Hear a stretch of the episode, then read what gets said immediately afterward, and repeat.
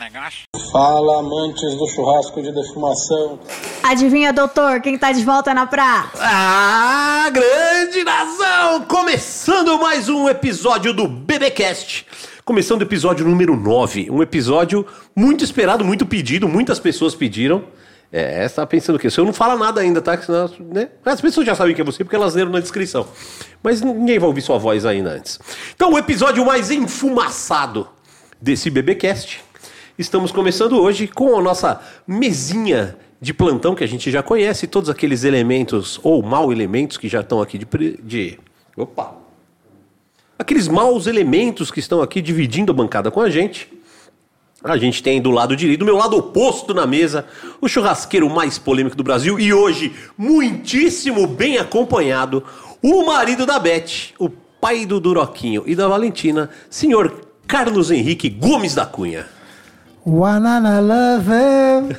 Salve galera, beleza? É nesse pique, é nessa vibe que vamos começar esse episódio. E hoje eu não posso nem ficar tão solto porque a patroa veio junto, tá aqui do lado. Tudo que eu falo ela olha. Então hoje eu, a, a tendência é que eu me comporte. Mas veremos aí ao longo do, do episódio. Muito bem, muito bem. Na minha frente, ela, a nossa ativista de plantão, a nossa doutora, a nossa musa do BBcast, doutora Natália Ramos. Nazão, mais uma vez seja bem-vinda. é, hoje vai ser o Sumiu. negócio. Tossiu, bateu. Fala, galera! Ó, hoje a gente tem um convidado polêmico, famigerado, né? Não só pelo pastrame dele, que é famoso, mas porque ele é polêmico. Ele é polêmico, mas ele é um cara sensacional. E assim, além de tudo, um grande amigo nosso. Né? É, é muito, eu adoro fazer isso aqui com amigo, porque a gente fica livre. Vamos terminar esse podcast pelado. Pena que vocês não podem vir aí desse lado. Mas tu sinto o pessoal tá, viu? Olha, eu vou falar, viu? Então vamos lá. O nosso convidado de hoje, aqui do meu lado. Que honra ter você aqui, que honra. Você, olha, eu vou, a descrição dele é uma das maiores que tem aqui. Que ele é cozinheiro, churrasqueiro, teólogo, formado em administração, pastor, músico, pai da Amora e do Dominic, marido da Thaís, chefe do forno do Holy Burger, Felipe Homem Fernandes de Oliveira, ou Fi Fernandes. Muito obrigado, muito obrigado. Só, só o formado em administração aí eu não entreguei o TCC. É. Ah! Mas dá eu- tempo ainda. Mas eu sou formado em teologia. Tá é, bom, nós é, né? nóia, mas eu- é joia. Muito Seu obrigado, Fernandes, hein? que, que alegria receber você Que aqui. prazer, você é louco. Eu tava vendo todo mundo postando. É, BBcast, BBcast, BBcast. Falei, caralho, os caras não vão me convidar, mano. Não, não, então eu vou ter que entregar já, porque a gente convidou e você. A gente teve que mudar o dia da gravação, você não pôde vir, já era pra ter sido o seu episódio, né? Você sabe disso. Mas tudo bem, esse é o nono? Esse é o nono episódio. Camisa amor. nove, Artilheiro. Camisa 9, caralho. Então vamos lá, a gente sempre começa este programete, este jornaleco sobre o BBQ, com a frase do dia.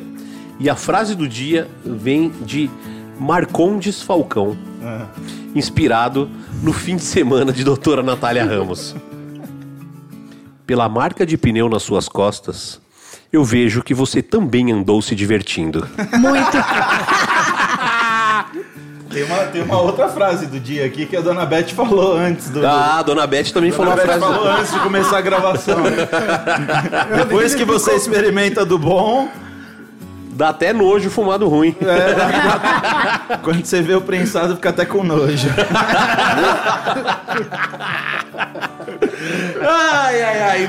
Vocês já viram que é risada garantida, muita informação. Esse episódio vai ser épico, fantástico, fantástico. E enquanto a gente tá aqui falando, as coisas vão acontecendo aqui. Que bom que não tem imagem. E que bom, né? Porque senão ia ficar todo mundo chocado comigo. Ia ficar chocado ou preso, né? Mas vamos lá. Então vamos lá. Seu Fi Fernandes, a primeira pergunta mais idiota de todas, a gente começa pra se livrar logo dela, é: como o BBQ entrou na sua vida?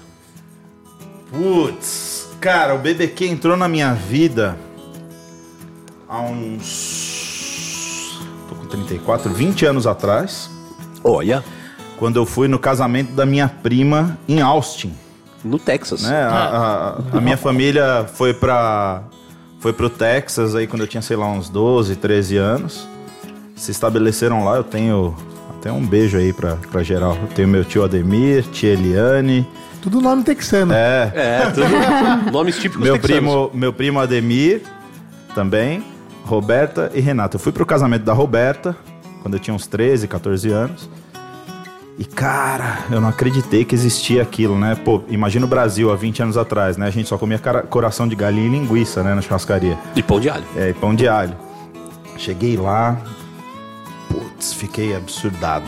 Com, com Absurdado. Ai, vou adicionar. Tudo, né? E aí, já- é, com tudo. Já chega com- no aeroporto absurdado. E dali pro que vier dali pra é frente, lucro, o que né? vem, É, o É, aeroporto de Dallas, é incrível, né? Ah, mas qualquer aeroporto americano há 20 anos atrás devia ser incrível. Hoje eles são incríveis, né? E aí, bicho, é, experimentei um monte de coisa e aí fiquei com aquilo. Sabe aquela memória afetiva? É, Realmente se tornou uma memória afetiva. É, e aí, mais tarde, eu comecei a, a comer em alguns lugares em São Paulo que começaram a servir um pulled pork, né? Uma, uma costelinha.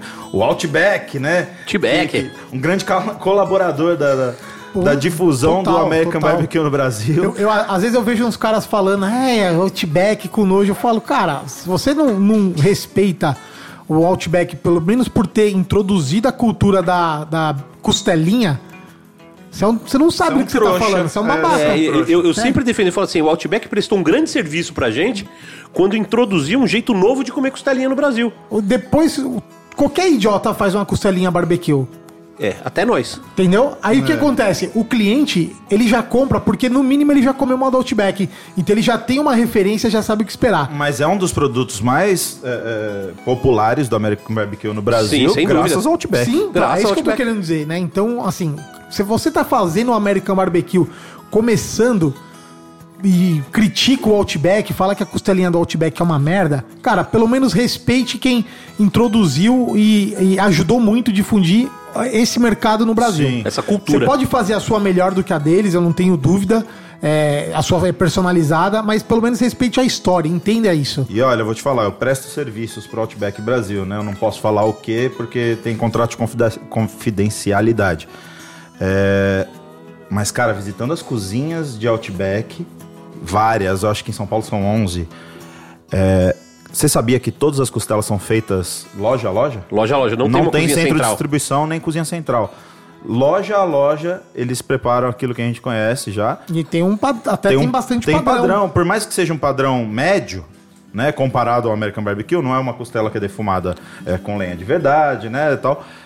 É um produto padrão. Qualquer Outback que você chegar, a mesma produtos, outros produtos até oscilam de, de qualidade, eu, eu- eu confesso. Mas a costelinha tá sempre igual em todos os Outbacks. Fala, Nazão. Eu acho que essa fala dessas pessoas que não gostam daquilo que é popular é, corrobora muito com aquela ideia que a gente falou das pessoas que querem elitizar e não querem popularizar o rolê. O Fio usou essa palavra, né? Popular.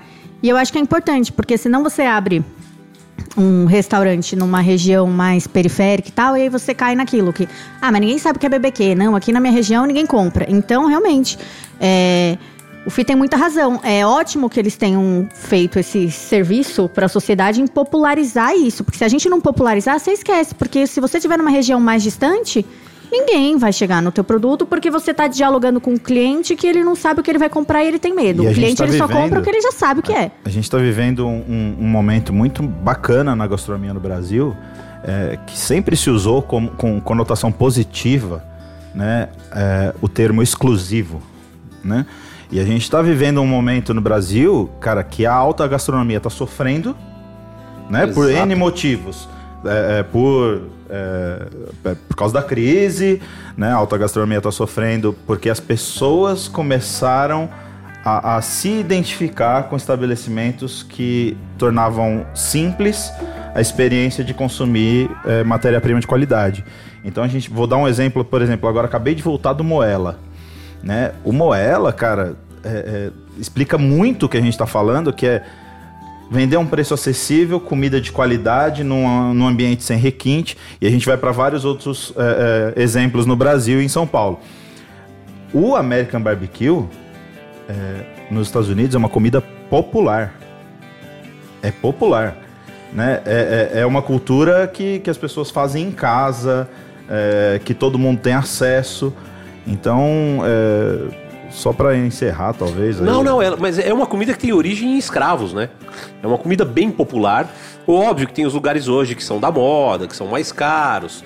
Né? Você vai pagar nos Estados Unidos hoje um quilo de brisket, você vai pagar em torno de 54 dólares num quilo de brisket. Né? Não é barato. Mas você vai comer linguiça, você vai comer frango, vai comer porco por preços muito mais acessíveis. Óbvio que tem as iguarias. Assim como todos os lugares. Nossa, eu vou até parar de falar, porque neste momento, Dona Laura do O Bar da Laura, vocês já seguem arroba O Bar da Laura? Sigam o Bar da Laura. Ela tá aqui. Cadê o Marcão pra tirar Eita, foto disso? Olha só. Olha, olha que Não, coisa. e a galera que tá acompanhando ao vivo aí pela Rede TV. Olha esse bolinho. Do que que é, hein? Bolinho de pule de porco da Laura aqui. Oi, tá bonito, hein? Tá bonito pra cacete. E tem a galera também que tá acompanhando a gente ao vivo aí na CBN Estados Unidos, a galera do Texas. Laurinha, faz favor pra mim. Pega aquele molho que tá ali em cima do. Laurinha vai pegar pra gente um barbecue mustard da Decabrão aqui pra gente comer junto com o bolinho de pule de porco que ela fez aqui. Eu adoro essas interrupções. O povo que tá ouvindo a gente deve ficar puto, né? Assim, caralho. Passem fome, animais. Eu tô Eles que- Eles estão ouvindo numa sexta-feira à noite em diante. Eu tô querendo ouvir o que os caras estão falando e eles param pra comer bolinho de pule de porco do O Bar da Laura. Vocês já seguem? Arroba O Bar da Eu Laura. peço o Vênia aqui, porque eu vou arrastar a porção pro meu lado, porque eu sou a criadora do conteúdo fotográfico. Nesse barinho eu vou ter que fazer a fotinha, Vai né? fazer jabá, é? Não, eu tenho que fazer a foto, né? Pra postar Ah, depois entendi, no Insta do bar. entendi. Entendi, ficou entendi. O, empratamento está lindo também, O né? tratamento tá lindo, tá tudo bonitinho em cima do butcher paper. Você que não está vendo, temos uma pequena gamela de madeira, forrada com butcher paper cortado na medida certa, quatro meia-luas de limão e uma belíssima porção de bolinhos de pula de porco do Bar da Laura. Tá fantástico isso. Você que não viu, vai no Instagram que vai ter a foto lá. Ou vai no Bar da Laura, né? Não, pra comer, vai no Bar da Laura. É, é bom que você vê no Instagram, fica com mais vontade ainda. Bom, vamos lá. Então a gente falou um pouquinho sobre a introdução aí do BBQ e tal. Ah, é, eu já falei na introdução, fala. Mas esse é um tema que, que tem que ser bem explorado aí, viu? não, Ó, vamos vale a pena fazer um podcast só sobre a, a popula- popularização da gastronomia, né? Pô, eu acho um puta tema, um puta Dicona. assunto. Eu- eu acho Parabéns por terem levantado aí. Não, eu acho sensacional isso. É, e uma coisa que é muito bacana, né? Então vamos. A gente fala de American BBQ, as pessoas confundem muito o termo defumação, né? Eu já dei uma, uma brincada aqui falando que American Barbecue não é só defumação, American Barbecue é muito mais do que defumação. Mas você é famoso, né? O, o seu restaurante, o forno é famoso por um produto muito americano, mas que não é exatamente barbecue, que é o pastrame Sim. né? É, como é que você chegou? Eu falo, bom, eu vou fazer pastrame para colocar no meu restaurante e como é que você chegou no resultado? Cara, é... eu fazia já lá em 2013, 2014 pull pork.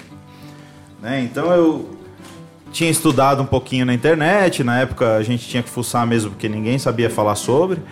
E eu comecei a, a estudar e chegar no meu próprio rub. Né? Pra quem tá escutando, o rub é aquele temperinho massa lá. Dry rub, dry É, rub. dry rub. A galera que assiste já sabe, né? Já. É, E por um acaso, a gente estava com o projeto do forno no papel. E eu tinha trabalhado com um grande amigo chamado Daniel Buzzi no Butchers. E tinha Vai chama- aparecer daqui a pouco. É, o Dani, eu trabalhei com ele no Butchers e convidei o Dani para fazer o processo é, desde o zero do forno, né? Daniel, para quem não sabe, é um puta cozinheiro de, de, de cozinha italiana e americana. E aí ele topou, só que a obra do forno demorou nove meses. Então acabou que eu e o Dani, além de trabalhar no- no- no, na inauguração do forno, que ia acontecer depois de nove meses, a gente acabou se empenhando bastante no role. E aí o Daniel fazia um, um pastrame, um- ele chamava de brisket, no The Flames. Ele teve um restaurante chamado The Flames. E a gente, eu, eu lembrei e falei, Dani, vamos fazer aquele, aquele pastrame que você fazia no The Flames? Vamos fazer pra vender no Holy? Não tinha nem pano de fazer no forno. O forno era um lugar de pão e pizza até então. Vamos fazer no Holy? Vamos. A gente pegou o meu rub de porco, que eu fazia pulled pork, com a receita de marinada eh, de pastrame dele. Fizemos a primeira vez, a gente acrescentou no rub que eu usava para porco carvão ativado, né? Porque a gente queria aquela aparência de. Deixar o pretinho em é, cima, o né? pretinho do brisket. Famosa roubada no jogo. Roubada, é. Mas ficou incrível. Incrível. Tanto que a gente serviu em alguns barbecue days. É, depois a gente fez até um evento na casa do Donato, do Stunt Burger, que a gente levou esse, esse brisket, né? Que a gente falava na época. E aí a gente colocou pra vender no Holy. Para nossa surpresa, foi uma merda. Não vendeu nada. Não vendeu nada, ninguém simpatizou. O pessoal falava que parecia o lanche de mortadela do Estadão. Lugar errado na hora errada. É, porque era fatiado frio, sabe? A gente Aham. é, regenerava ele, fatiava frio. E aí eu falei, pô, mas acho que um sanduíche pastrame no forno combina, né? Pro Gabriel na época, pro Gabriel e pro Ti. Cara, eles não queriam colocar o sanduíche pastrame no forno. Não, não vai ter Não, só nada a pode ver, não vai assim, ter nada a ver. Gabriel e o Ti são seus sócios no Isso, forno, né? É. Quase fuderam tudo. É, hoje nós somos muitos mais sócios, né? O Luciano, o Seara, o Pinto. É, mas na época o tio e o GB não queriam colocar o, o, o pastrame no forno, porque não vendia no role. Se no rolo não vende, no forno não vai vender, né? Falei, ah, mas é legal colocar um. Vamos colocar um dog, vamos colocar um, um burger, né? Pô, pra ficar numa pegada bem americana, não só pizza. Pô, o Daniel topou, a gente. é, até dois dias antes, acho, de inaugurar, não tinha acertado a receita do pão. Eu passava meu, a madrugada tentando acertar a receita do pão e não acertava. Até que um dia antes ele acertou, a gente experimentou o sanduíche pastrame, na forma como ele já é servido hoje. O sanduíche pastrame do, do forno são 200 gramas de pastrame, pão de campanha, picles e aquela maionese que a gente prepara com endro, é, picles de cebola roxa, é, mostarda em grão e tal. A gente provou, ficou incrível. A gente falou, pô, vamos colocar no cardápio. Aquela foi a última vez que eu comi o sanduíche pastrame. Até hoje eu nunca mais comi um sanduíche pastrame do forno. Jura por Deus? Juro por Deus. Raramente eu dou uma mordida no de alguém, mas comer um sanduíche inteiro de pastrame do forno desde que o forno inaugurou, que eu nunca mais comi. Sensacional. E aí deu tão certo, tão certo, que o pastrame fez muito mais sucesso do que a pizza. O logo do forno é uma pizza, mas a gente vende mais sanduíche pastrame do que pizza.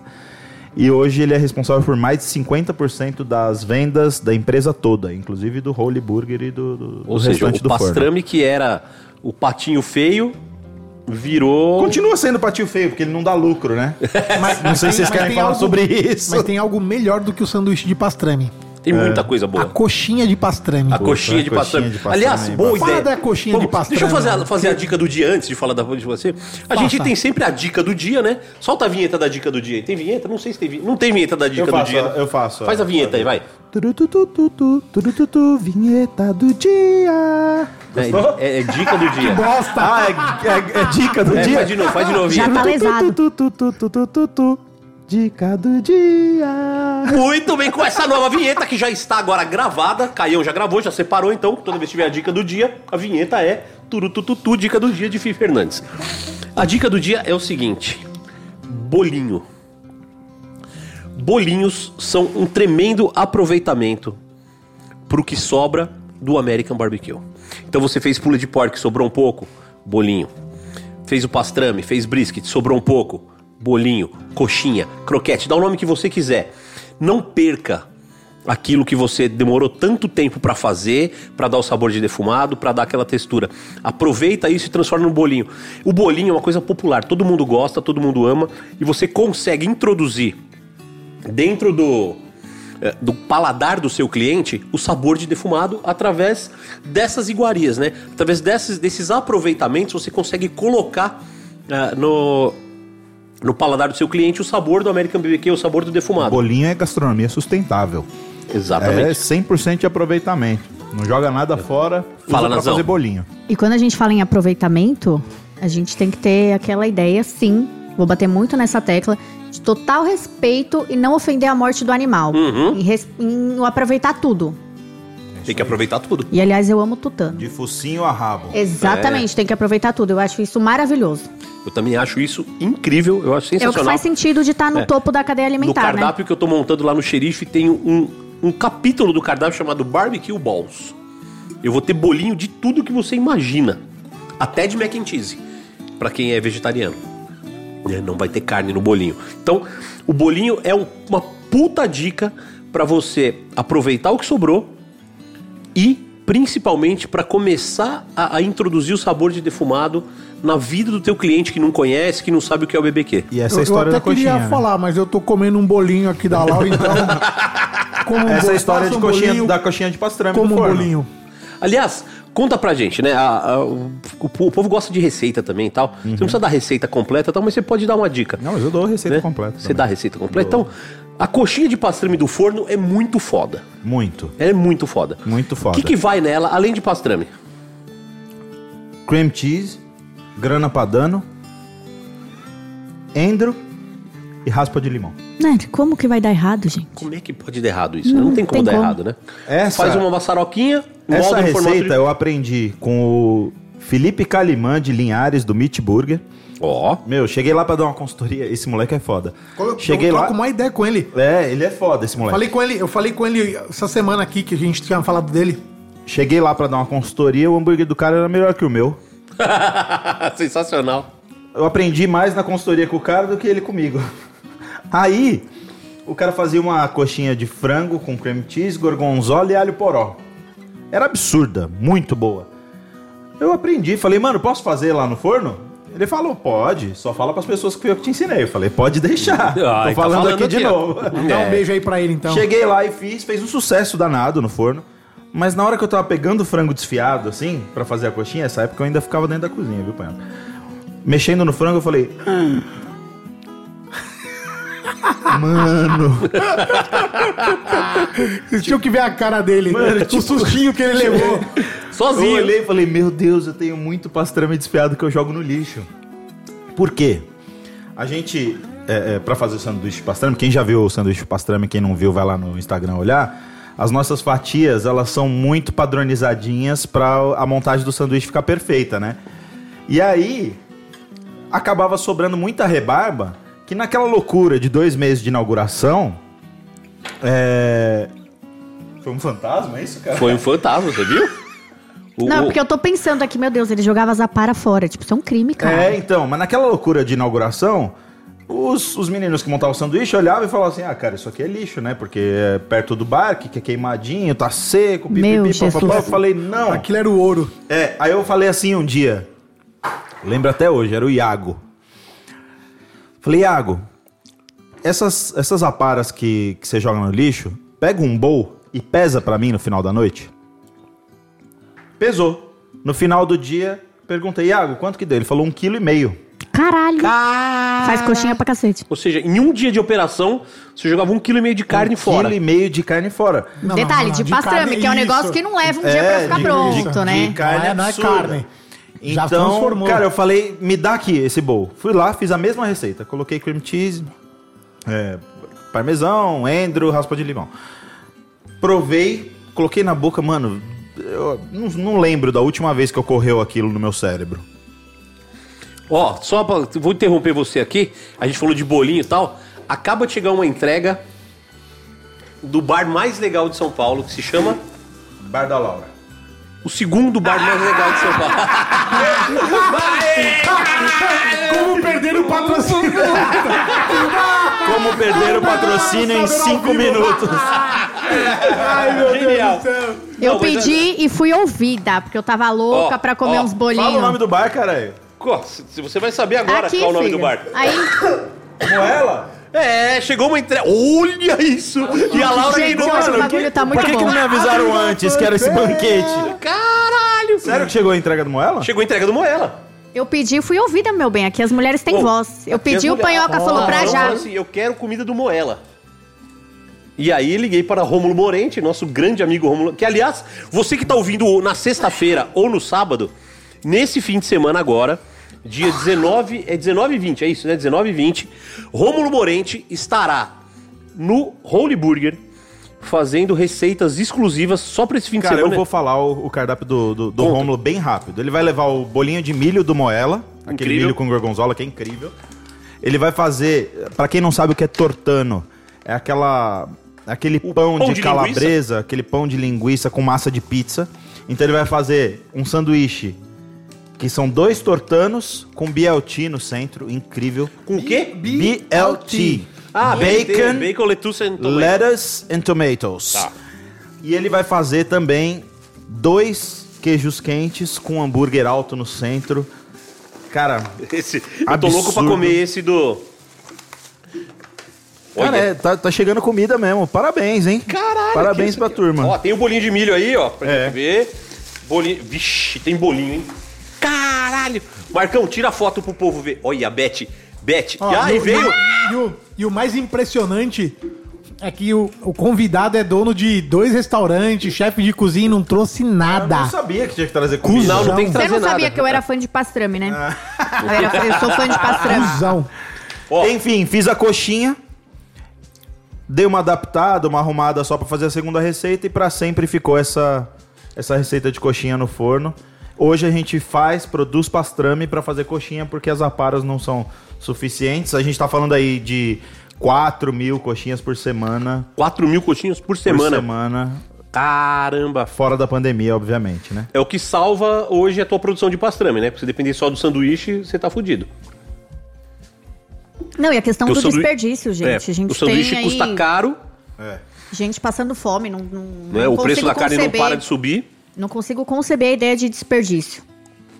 Nossa, eu vou comer essa coxinha aqui. Ó, é coxinha de cudiguinho com queijo. Eu sei, já comi ela hoje de manhã. Ah, é? É, passei lá no Moelo, o mais Romulo uma? tava fazendo foto. Vou te dar um pedaço dessa aqui. Cudiguinho com queijo? Cudiguinho com queijo, a coxinha do dia. Do que que é? Cudiguinho. com queijo. Para quem não sabe, cudiguinho é como se fosse uma linguiça, só que é feita com o couro do porco, né? Eles pegam o couro, cozinham, picam bem picadinho, quase invisível, emociona aquilo ali, coloca numa tripa e defuma ou deixa lá curando e vira uma linguiça. Pode fazer no feijão. Na Normalmente lentilha. é no feijão, na lentilha. Pô, lentilha com caldos. cudiguinho. Fica incrível. falar- É incrível. Eu não comi, nossa, 50 codiguinhos na vida. Cadê o de costela? Mas um muito bom é o do Jefinho, hein? Ah, o Jefinho é bom. Codiguinho com lentilha do Jefinho é um. Eu comi, eu comi o cudiguinho do Jefim quando ele tava na- no Átimo. Que ele tinha um prato que chamava carne de porco. Vinha quatro cortes de porco e um deles era um cudiguinho. Que era sensacional. Bom, mas vamos lá. Veio até batida de coco. Nazão. Eu mandei vir batida de coco pra você. Olha, Rômulo, muito obrigada. Sou gratíssima. Eu sou fã dessa batida. Fãzaça. É que quando eu vou aí, eu vou vestida de advogada que eu passo ao cartório. Então você talvez não tenha me reconhecido, mas eu tô aí direto. olha lá, olha Eu vou a paisana. Eu vou de a paisana. máscara, né? Ainda levei bronca da última vez, ele mandou eu colocar máscara. Senhora, coloca a máscara, por favor. Eu, ai, desculpa. Desculpa, senhora. Não é boa essa coxinha? Absurdo. É incrível. Não, bolinho, bolinho é vida. Puta, foi, não, não, não tinha hora melhor pra chegar isso aqui. Não, ó, a coxinha de pastrame do forno é boa. Mas os, mol- os bolinhos do Moela, meu amigo. É tudo bom, é tudo bom. É tudo bom. Centrão de São Paulo, gente, na República. Você Ó, que posso vai falar ao uma centro, coisa? passa lá. A Beth, a, a dona do Cunha, ela limpa a mesa, ela serve cerveja pra gente. Cunha, você vai perder seu lugar já É já. uma santa, né? Uma santa. É, não, e ela aguenta o Cunha. Eu Ela que... é uma santa. Beth, Beth, a gente te vou ama. te falar, tem um fã-clube aqui. Os fãs Beth, vem aqui, senta do meu lado, que você já fica do lado do Cunha sempre. Senta aqui É, do meu lado. senta do lado da Você é nação. muito mais legal que ele. É muito mais. Mas muito É, mais. mas essa é a ideia. Bom, vamos lá. Vamos voltar a falar do assunto aqui que chegou comida, coisa descamba, né? Eu... Queria fazer uma pergunta pra ele. Faz, faz, faça, faça, Nazão. Faz, Nazão. É, você comentou da sua experiência lá, que você foi pra gringa com 13 anos. É, assim, vou te dizer depois o porquê dessa pergunta. Quais são as suas referências ancestrais quando você tá cozinhando? E vou te dizer por quê. Que quando eu vi aquele seu nhoque, eu lembrei da minha avó. É, então. Quero saber as é suas incrível, referências. Cara, minha primeira referência, primeira, são as minhas duas avós. Né? Tem tatuado aqui, ó. Dona Cidinha. Você viu o nhoque da Dona Cidinha lá? Tem tatuado aqui. Tô arrepiada. É. Cara, a- as minhas primeiras referências foram as minhas avós.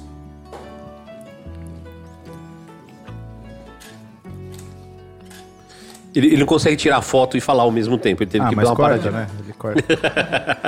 Não corta nada, mano. As primeiras referências são as minhas avós. Elas é, me passaram de forma muito natural, acho que a de- as avós de todo mundo, né? E mães.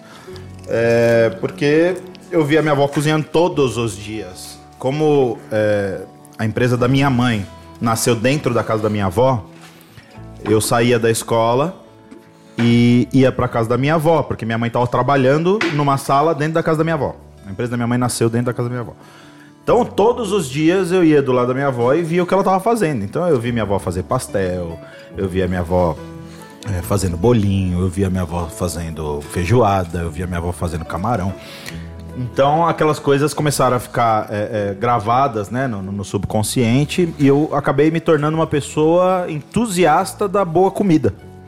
Né, eu não, não tinha conhecimento, não tinha a manha, não tinha. Não, eu fui descobrir minha, minha profissão e minha paixão com 27 anos, 26 anos, então muito tempo depois, mas aquilo lá ficou gravado é, na minha cabeça e hoje eu tenho várias receitas que eu tento aproximar o que minha avó fazia.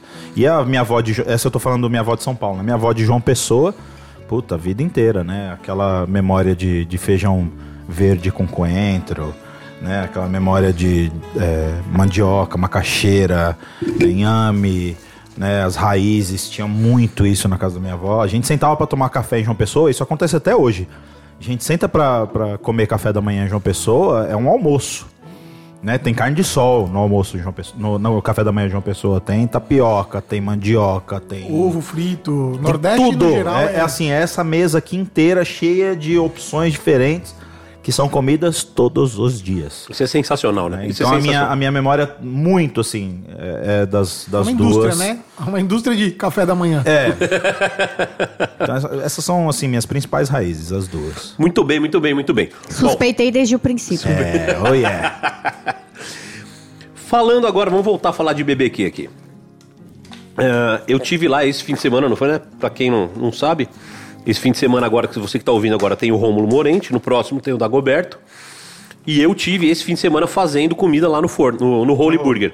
né? Então eu fiz bolinho de cordeiro defumado, olha o bolinho aí. Hum, que delícia. Tava incrível, né? Com coalhada do Silvinho, grande Silvinho. Ah, a gente fez um hambúrguer defumado com pimento cheese e alho poró. A gente fez um sanduíche de pe- peito de peru de verdade, né? Desfiado, com bacon, American nossa, cheese. delicioso. Que tava incrível. Fizemos drink, fizemos mousse de chocolate defumado, fizemos uma porrada de coisa. Ah, mas você começou a colocar o American BBQ nos teus restaurantes há pouco tempo. Com exceção do pulled pork, né? Ah, o pulo de porco já, já tinha. eu cara, acho bonito quem fala que tá- pulled pork porque é o certo, né? Eu falo pulo de porco porque lá em São Carlos é assim. Era uma coisa que estava sempre presente no, no role. Sempre presente. A gente sempre teve pulled pork. É, mas o American Barbecue, do jeito que eu gostaria de vivenciar, começou na pandemia, é, no momento em que o Panhoca e a Arte Mil é, me chamaram pro time. A gente começou a fazer uns sanduíches aqui na garagem do Panhoca, né? A gente fez sanduba de garagem, é verdade. Sanduba de garagem e eu fiquei mais próximo, assim, do, do, do equipamento, né? Vi o, o pit funcionando e, putz, me apaixonei. Cheguei um dia aqui, sábado de manhã, Cunha. Tava o Felipe aqui. Falei, ô, tudo bem? O Panhoca falou, ah, esse aqui é o Felipe da Arte Mil. Eu falei, ah, legal. Aí eu falei, vou ali comprar coca. Ele falou, posso ir com você? Sabe que foi um, um momento emblemático pra mim, essa, esse, Essa, esse essa ida à convite. padaria. Eu falei, ixi, o que, que será que esse cara quer, velho? Falei, pode. Foi, ele entrou no carro, falou, pô, cara, É, o o Panhoca... Felipe foi pescar no Pesque Pague, né? Foi De vez ele só tem a cara, né? de, de O besta. Felipe Dart Mil, né, eles estão falando. É, os o Felipe, dois, os dois Felipe, né? Os dois Felipe, é verdade. Entrou no carro e falou, pô, o Panhoca falou que você gostou do equipamento, a gente queria te convidar pro time, tal, tal, tal. Eu falei, puta, cara, eu não acredito que eu viver isso, porque a, a concorrente já tinha cagado na minha cabeça quando eu tentei uma, uma época aí comprar um pit. É mesmo. É mesmo. E aí, os caras que me chamaram de braços abertos, eu falei, puta, não precisei nem pedir. Não precisei nem falar, pô, quero comprar um equipamento e tal. Não. Trouxeram pra dentro do time e o Pete foi um dos grandes responsáveis, né? O meu 873 da Artmil foi um dos grandes responsáveis pela renda durante a pandemia. Porque a gente vendeu muito defumado no forno, mas muito defumado mesmo. E isso é muito legal, né? Você falar. Então, durante a pandemia apareceu o American BBQ na, na vida do forno e do Holy Burger. Eu lembro que vocês colocavam o pit na frente ali do forno, né? Não podia abrir na época. Era Não, só take away. Lockdown, lockdown. Lockdown severo. total, calça apertada fudendo a nossa vida. Eu posso falar, sei- eu sei que você tem. Mas não vamos falar de política ainda hoje, tá? Você não vai fugir, não. É, você que reclama aí na- nas redes sociais do BBcast que a Nazão milita demais, ó, eu queria te dizer que você ou você desliga agora ou você vai ter que mudar a tua opinião, porque aqui vai ter militância duas vezes hoje. É, a coisa cara. vai ficar pesada hoje, a coisa vai ficar bonita É, hoje. essas coisas que eu gosto de ouvir. Então, eh, durante a pandemia, você reinventou um pouco o cardápio da- dos teus restaurantes para facilitar e para ter um atrativo, para as pessoas irem até lá, né? Porque ao contrário de muita gente que nadou de braçada na pandemia, né? Por exemplo, a gente tem dois casos muito legais próximos da gente, de amigos, né? O Júnior do Jones Burger e o Thiago do Smart, que quando ficou só pelo aplicativo e o aplicativo limita o raio de entrega, eles eram as únicas boas opções que tinham por perto. Você tá no centro de São Paulo, ou seja, Todas as boas opções estão no centro. né? Todo mundo atende o centro. Você tinha que o cara abriu o iFood para ele achar o forno ou o Holy Burger, ele tinha que rodar pra cacete. né? O cara abriu o aplicativo, ele tinha que rodar muito. Quando o cara abria lá em Osasco ou na Zona Norte, já, tava lá. já achava os caras de. Já tava os caras de cara, né? Isso é maravilhoso. Agora, eles têm um puta produto pra entregar, né? Não é demérito nenhum acontecer Nenhum, isso. Nenhum, nenhum. né? Na verdade é privilégio, eles estão num lugar privilegiado. Eles foram, ele- né? Eles, eles arriscaram. É situacional. É. Aconteceu, aconteceu, tava ali. Sim, até E a eles pandemia tavam- começar, eu tava muito bem feliz É. porque tava no centro. E, e eles estavam, assim, eh, numa posição que nem eles previam, né? Eles foram corajosos de abrir hamburguerias em lugares não privilegiados, né? Não tão centrais, mas que acabou, na pandemia, acabou sendo um privilégio por algum momento. Então você colocou o American BBQ lá. Quais foram os, os maiores sucessos de BBQ no forno? Cara, um prato não muito comum no, no- no American Barbecue, que é o joelho defumado. Joelho de porco amo defumado. joelho, gente. Então, é que o joelho de porco, ele não é comum no American Barbecue, mas ele é super comum na, no, pro brasileiro. Sim. O brasileiro, todo brasileiro já viu um joelhão de porco defumadão e. Oh, que delícia que deve ser. Assim, né? Tem a curiosidade, quem né? gosta mesmo é porque né, já tem, já é familiarizado com a comida alemã, né? Aliás, como que é o nome em alemão? Heisbein, né? Einsbein. A gente começou a defumar joelho de porco, bem brasileirão. Não era, não era alemão não. A gente fez com aqueles arroz colorido de festa, Aham. farofa e mandioca, purê de mandioquinha. Então, isso é legal pra cacete. Ou seja, não é porque você usou um pit pra preparar a sua carne com o toque de fumaça que você precisa ser 100% americano. Ah, eu tenho que seguir as raízes. Não, né? não, não. Para com isso. Abre a tua cabeça. Então o cara fez o joelho de porco, que não é um corte clássico do American BBQ, num pit defumado na lenha frutífera e colocou arroz, farofa, purê de mandioquinha. Ou seja, quem se limita é um idiota É um idiota. né? Quem fala, ai, só pode isso, só pode aquilo, né? Os caga-regra de plantão, que a gente já sabe quem são, os caga-regra de plantão estão sempre colocando um empecilho. E a gente tá aqui exatamente para desmistificar isso, né? Então, hoje tem um cara que é um cozinheiro foda, reconhecido, bem-sucedido, que usa criatividade para transformar o American BBQ numa coisa rentável, lucrativa e principalmente atraente pro cliente. Tem que se adaptar. Isso. A gastronomia ela, ela traz raízes, ela traz padrões, mas ela tem que se adaptar. Exatamente Cheio de gente fazendo comida coreana defumada incrível. Cheio de gente fazendo comida brasileira defumada incrível. Tem que ter personalidade, né? É, eu tenho o prazer de usar um equipamento que é americano, Que é americano. um equipamento americano para fazer o que tá ao meu alcance. Mas o que fez mais sucesso depois do joelho, eu acho que o joelho foi o que mais vendeu, sabia? Eu, eu comprei o joelho. É. Eu cheguei a comprar. Rodei 70 quilômetros pra ir comprar o joelho. Você é o cara mesmo. Sou muito trouxa Aliás, ó, né, eu, vou, eu vou agradecer o gordinho aqui, ó. Publicamente, bicho, eu vou te falar, você tem que ter um amigo igual o Cunha pra acreditar em você, viu, velho? Porque o cara vai em tudo. Tá em todas, Tudo, tá ele em vai, todas. Ele vai prestigiar tudo que o Forno e o Holy Burger fazem, mano. É, O não. E, mano, né? a gente tá É. fechado. Tá, mas o gordo é melhor que eu nisso. O Eu, gordo vou vai mais de que eu. meus amigos pra ir no, no- em que eu não conheço? Nunca. Nossa, se todo mundo pensasse assim, o mundo era muito mais legal. E depois foi o frango, o galeto. O galeto, que você fez o galeto inteiro. É, com a, com a lata de cerveja. Liguei pro Panhoca, acho que um dia antes. Falei, bicho, como que faz com a cerveja no cu do frango? Falou, tem que abrir. Eu já ia colocar cerveja só com o. Com o Aberta. Né? Só pra beber, né? Não tinha que abrir com um abridor de lata, né? Aí falou, coloca alecrim, alho, cebola e só, acho. Sálvia. Tomilho. Tal, salve, Tomilho. Taquei. Eu falo, quando eu dou no, quando no curso, eu falo assim: você bota o que você quiser dentro da latinha, né? Você põe alho, alecrim, sálvia, tomilho, pimenta, maconha. Você pode botar o que você quiser lá dentro, né? Você pode botar o que você quiser dentro pra temperar, pra ajudar a dar uma, uma ah, temperada por dentro no seu frango. Óbvio, não pode esquecer do dry rub, depois não pode esquecer do glaze. Tem um, né, uma série de processos aí. Aí ele falou: é, não dá muita fumaça pra não pretejar. Na hora que você for passar o tempero, passa entre o frango e a pele. Tá vendo? Com Eu sou um manteiga? bom aluno. Você é um eu excelente sou um aluno. bom aluno. E é, tira com 73 na coxa e 93 no peito. é Contrário. isso? Contrário?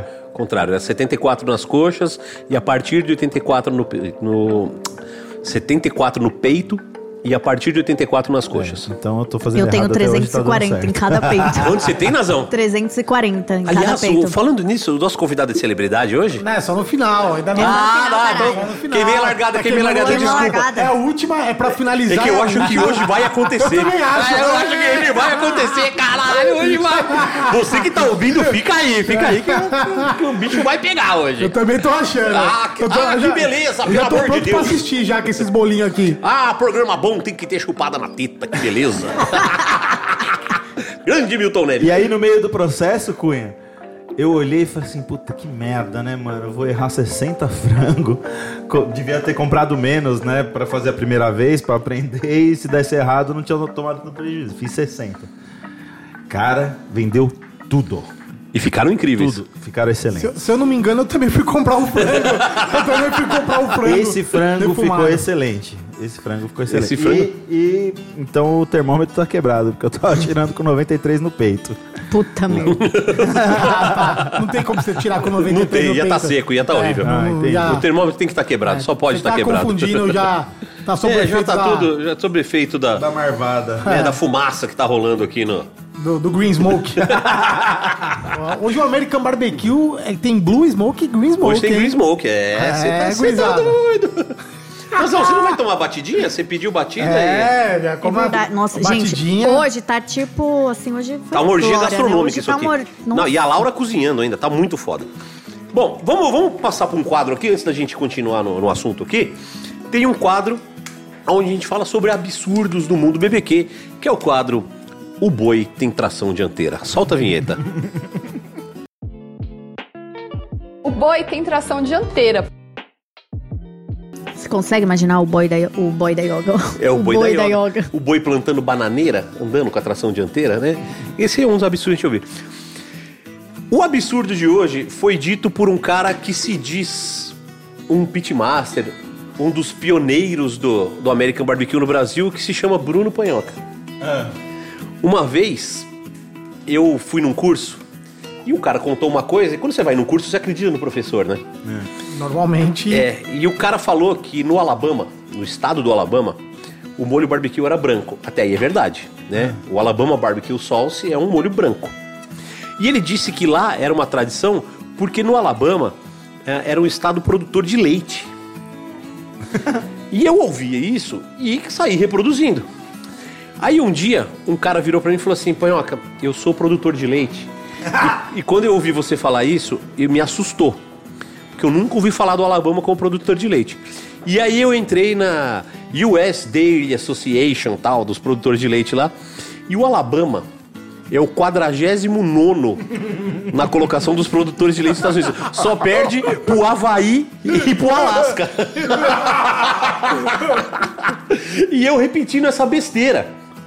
E olha que, que o, o Alasca produz bastante leite, porque eu assisto uns programas lá, Ilhado no Alasca, Perdido no Alasca.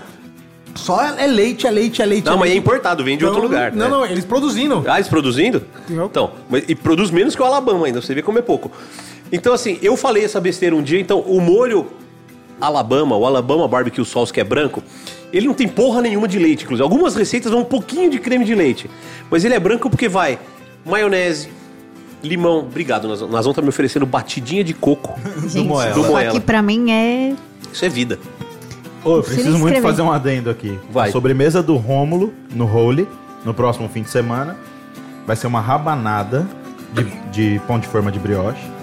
Pão de forma brioche, não é, pão de brioche. O Digão vai ficar louco. Foda-se.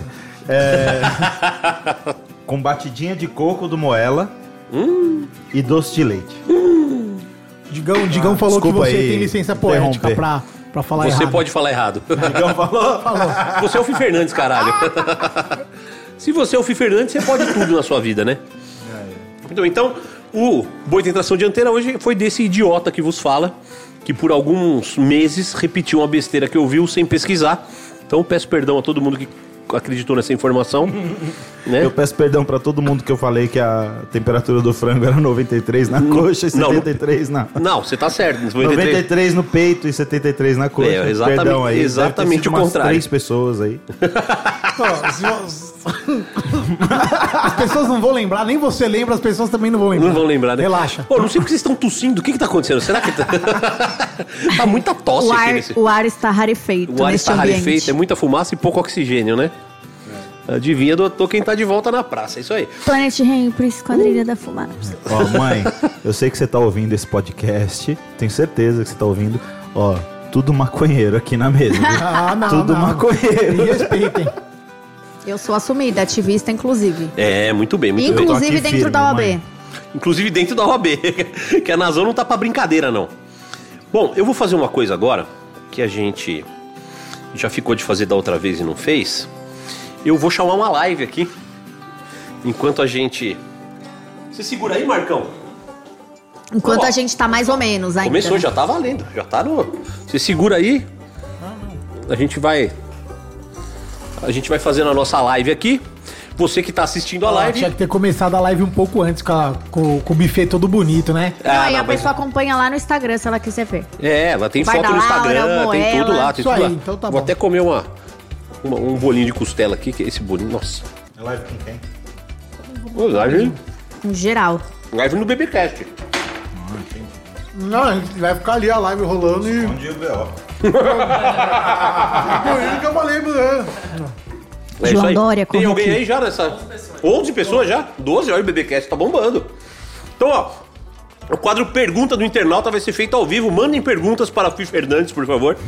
Olha, se bater mil pessoas, eu mostro a teta na live. Será que bate mil pessoas? Eu mostro a teta. Ai, é uma pena que vocês estão ouvindo isso e já foi a live. que tristeza, que pena Não, isso. vai que a Não, galera mas a gente escuta pode- não, mas vamos- e começa a chamar, né? Não, vamos, vamos armar direitinho. No próximo dia de gravação, Uhum. a gente já avisa antes. Ó, dia tal vai ter gravação. Horário previsto da live é tal. Se bater mil pessoas, vai ter peitinho, ela vai mostrar. Nazão- Nazão- Porque assim, aí pode ter a possibilidade de acontecer, senão do nada não vai entrar mil pessoas Não aí. entra, não entra, não tem. Tem não- cara aí com um milhão de seguidores que tá entrando 20 pessoas na live? no meio do churrasco é assim, é lotado. O cara tem um monte de seguidor, entra na live nem a família. É que os Mohamed estão dormindo essa hora, né? É. os indianos estão tudo dormindo essa hora. Tal. Fih, abre o olho. É, você presta muito, parece uma coruja. Esse bolinho aqui de costela, acho que com mandioquinha, né? É, isso é, muito bom pra caralho. É bom pra cacete, é bom demais. Não, o seu Rômulo, olha, eu acho que nós nunca comemos tão bem no BBcast como hoje. A Laura mandou um camarão empanado incrível, os bolinhos do Rômulo, bati. Nossa, E ainda tem mais. tem muito mais. Vai rolar até macarrão com Espaguete ao mar é defumado. espaguete ao mare. Nossa, Você vai ficar, Fih Fernandes? Tá complicado, viu? É, tá complicado. Ninguém mandou pergunta aí na live? Mandou uma já. Então manda, fala, faz aí a pergunta, Marcão. Henrique Antônio. Olha, Henrique Antônio do Paraguai, esse, rapaz. esse- ele não faz nada, esse Henrique Antônio, né? Toda live ele tá, tudo ele é o primeiro, o cara é chato. Ele perguntou, aliás, o- ele deu uma deixa legal. Professor Cê- Pasquale, ele. Você pode falar só de culinária e deixar a política de lado? Ele falou isso pra mim? Falou, É. falou. Jamais. Desculpa te interromper. Ó. Jamais a gente deixa a política de lado, tá, meu bem? Porque a gente tá Toma. no Brasil, numa Toma, pandemia, toma num distraído. desgoverno Pasquale. desse, não dá pra não falar de política. Então já deixa de seguir Ô, a gente. ele é tão chato, mano, é Feminismo chato. é política também. Ele, ele tá- tô falando que ele é chato assim, no bom sentido. Desculpa te cortar, Ele é profe- Eu porque- acho que ele é professor de português, mano. Desculpa Aí, te às cortar. vezes eu quero irritar ele, eu coloco alguma coisinha errada de propósito assim, imposto. Ah, mas não dá. É a primeira pessoa. Cara, a próxima vez eu vou gravar fazendo isso. Eu vou postar, vou, vou ficar filmando e vou pôr o cronômetro. Você vai ver. É questão de dois, três minutos ele. ele Cidadão, Henrique, Henrique, Henrique. Cida- Henrique, o dia que você entender que comida é política, Viver é política. tudo que você faz é política, você não, não vai mais fazer uma pergunta imbecil dessa. Não, não fala assim. o Henrique é amigo. Henrique é amigo, Henrique é O amigo. Henrique é amigo nosso. Ele botou o kkk no final da pergunta Ah, aqui. então só. tá bom. Foi pra. Tomara que tenha sido ironia mesmo. Não, foi, Foi, foi, foi porque o o Henrique sabe, é um cara. O Henrique é, é gente nossa. É Ai, é Henrique, gente nossa. desculpa, pensei que você tava sendo escroto de verdade. Não, não, Ah, não, às vezes não. ele é também. tem aí, vê se tem mais alguma pergunta. Tem mais alguma pergunta aí? Tem mais pergunta? Faz aí a pergunta, Marcão. Fala aí, não precisa mostrar pra mim, não. Bota sua voz no ar. Não, não, Tem que fala, falar. vai, fala aí que a gente reproduz. Não, faz, faz aí, faz o microfone faz da Nazão. então. Mama o microfone da Nazão aí. O Felipe perguntou, Fi, por que não tem burger defumado no cardápio do Holy? Ó, boa pergunta, boa pergunta. E eu sei responder certinho porque eu aprendi, aprendi com meu professor. Barbecue tem que acabar. É, isso aí.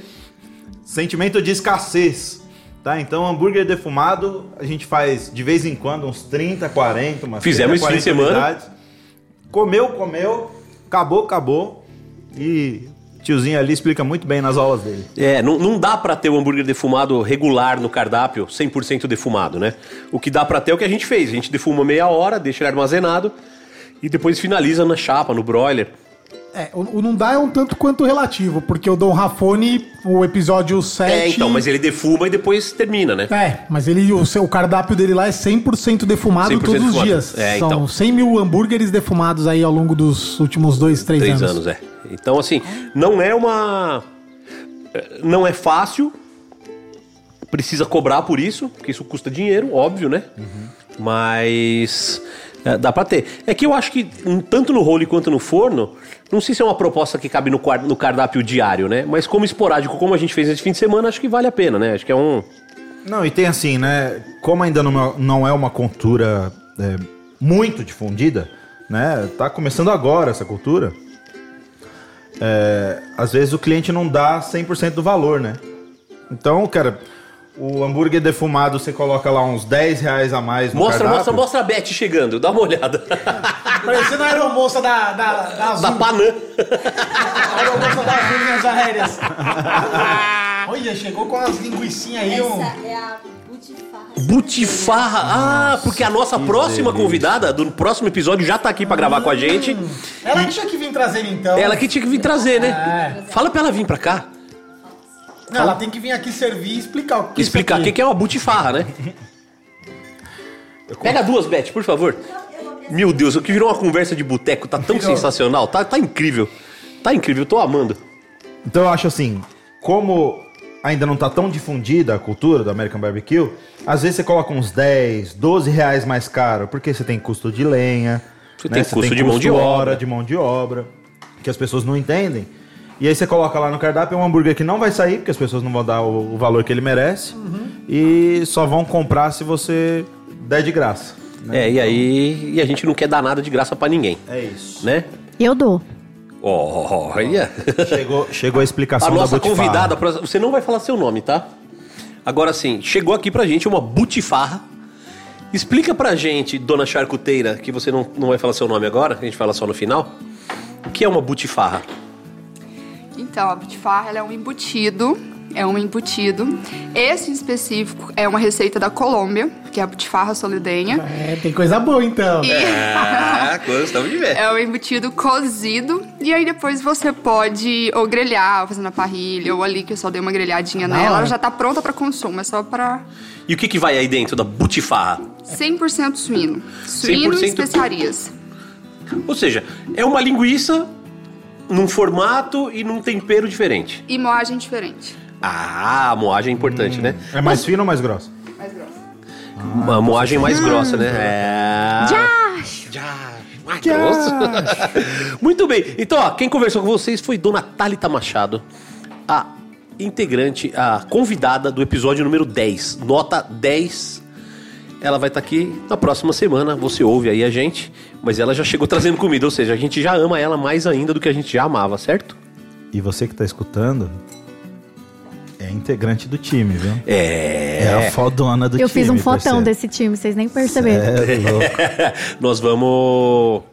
É, nós vamos falar muito sobre isso no próximo episódio, então você que tá ouvindo aí já fica de olho, já segue a gente aí no Spotify, dá, bota aí, bota um follow, um coraçãozinho aí que você começa a seguir a gente e a gente já Aproveita e bota a mulherada pra escutar o podcast. Por Chama a sua favor, né? esposa, vamos parar com esse negócio de ser. Né, Isso. Só machaiada os cuecos ouvindo, não. Cara, eu, eu tô cada vez mais inserindo a Beth nesse meio. É isso aí. Porque aí vai ficar mais tranquilo, vai ficar mais legal. Então ela tá indo pro evento, pra podcast, pra tudo. Já já vocês vão ver ela. Ela já gosta de arrumar briga, viu? Vocês acham que ela, vocês vêem no Instagram, acham que ela é boazinha? Ela- lá em casa ela é o General Mourão. Ó, vocês já já vocês tocaram. vão ver ela começar a pôr as asas de fora na internet também. Vocês tocaram num ponto importante que é a inclusão das mulheres. É, é, eu sei que às vezes eu sou muito ríspida, sou muito dura, tem que ser seja. assim. Vai, Nazão. Não me interrompa não. que eu tô falando, ó, caralho. milita, vai, vai. E. Ai, até esqueci. Então.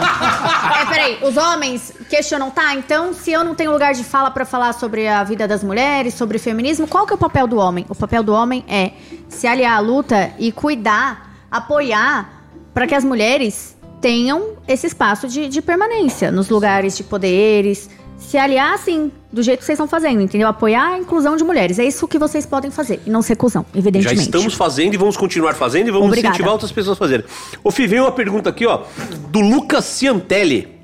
Fi, e se Jair Messias Bolsonaro chegasse pra comer no seu restaurante? Oferecia pra viagem. Sensacional, sensacional. Por ser um ambiente privado, eu falaria que isso. não teria nem interesse em vender pra ele. Sou mais Muito- radical. Muito É, bem. Você já respondeu isso quantas vezes já? Desde... Essa resposta é a primeira vez. Não, não, não, essa pergunta. Essa pergunta, puta, milhares Então, de a vezes. resposta eu sei que é a primeira, mas a pergunta. Ou ia oferecer pra ele comer... Bom, deixa pra lá. Deixa pra lá. Muito bem.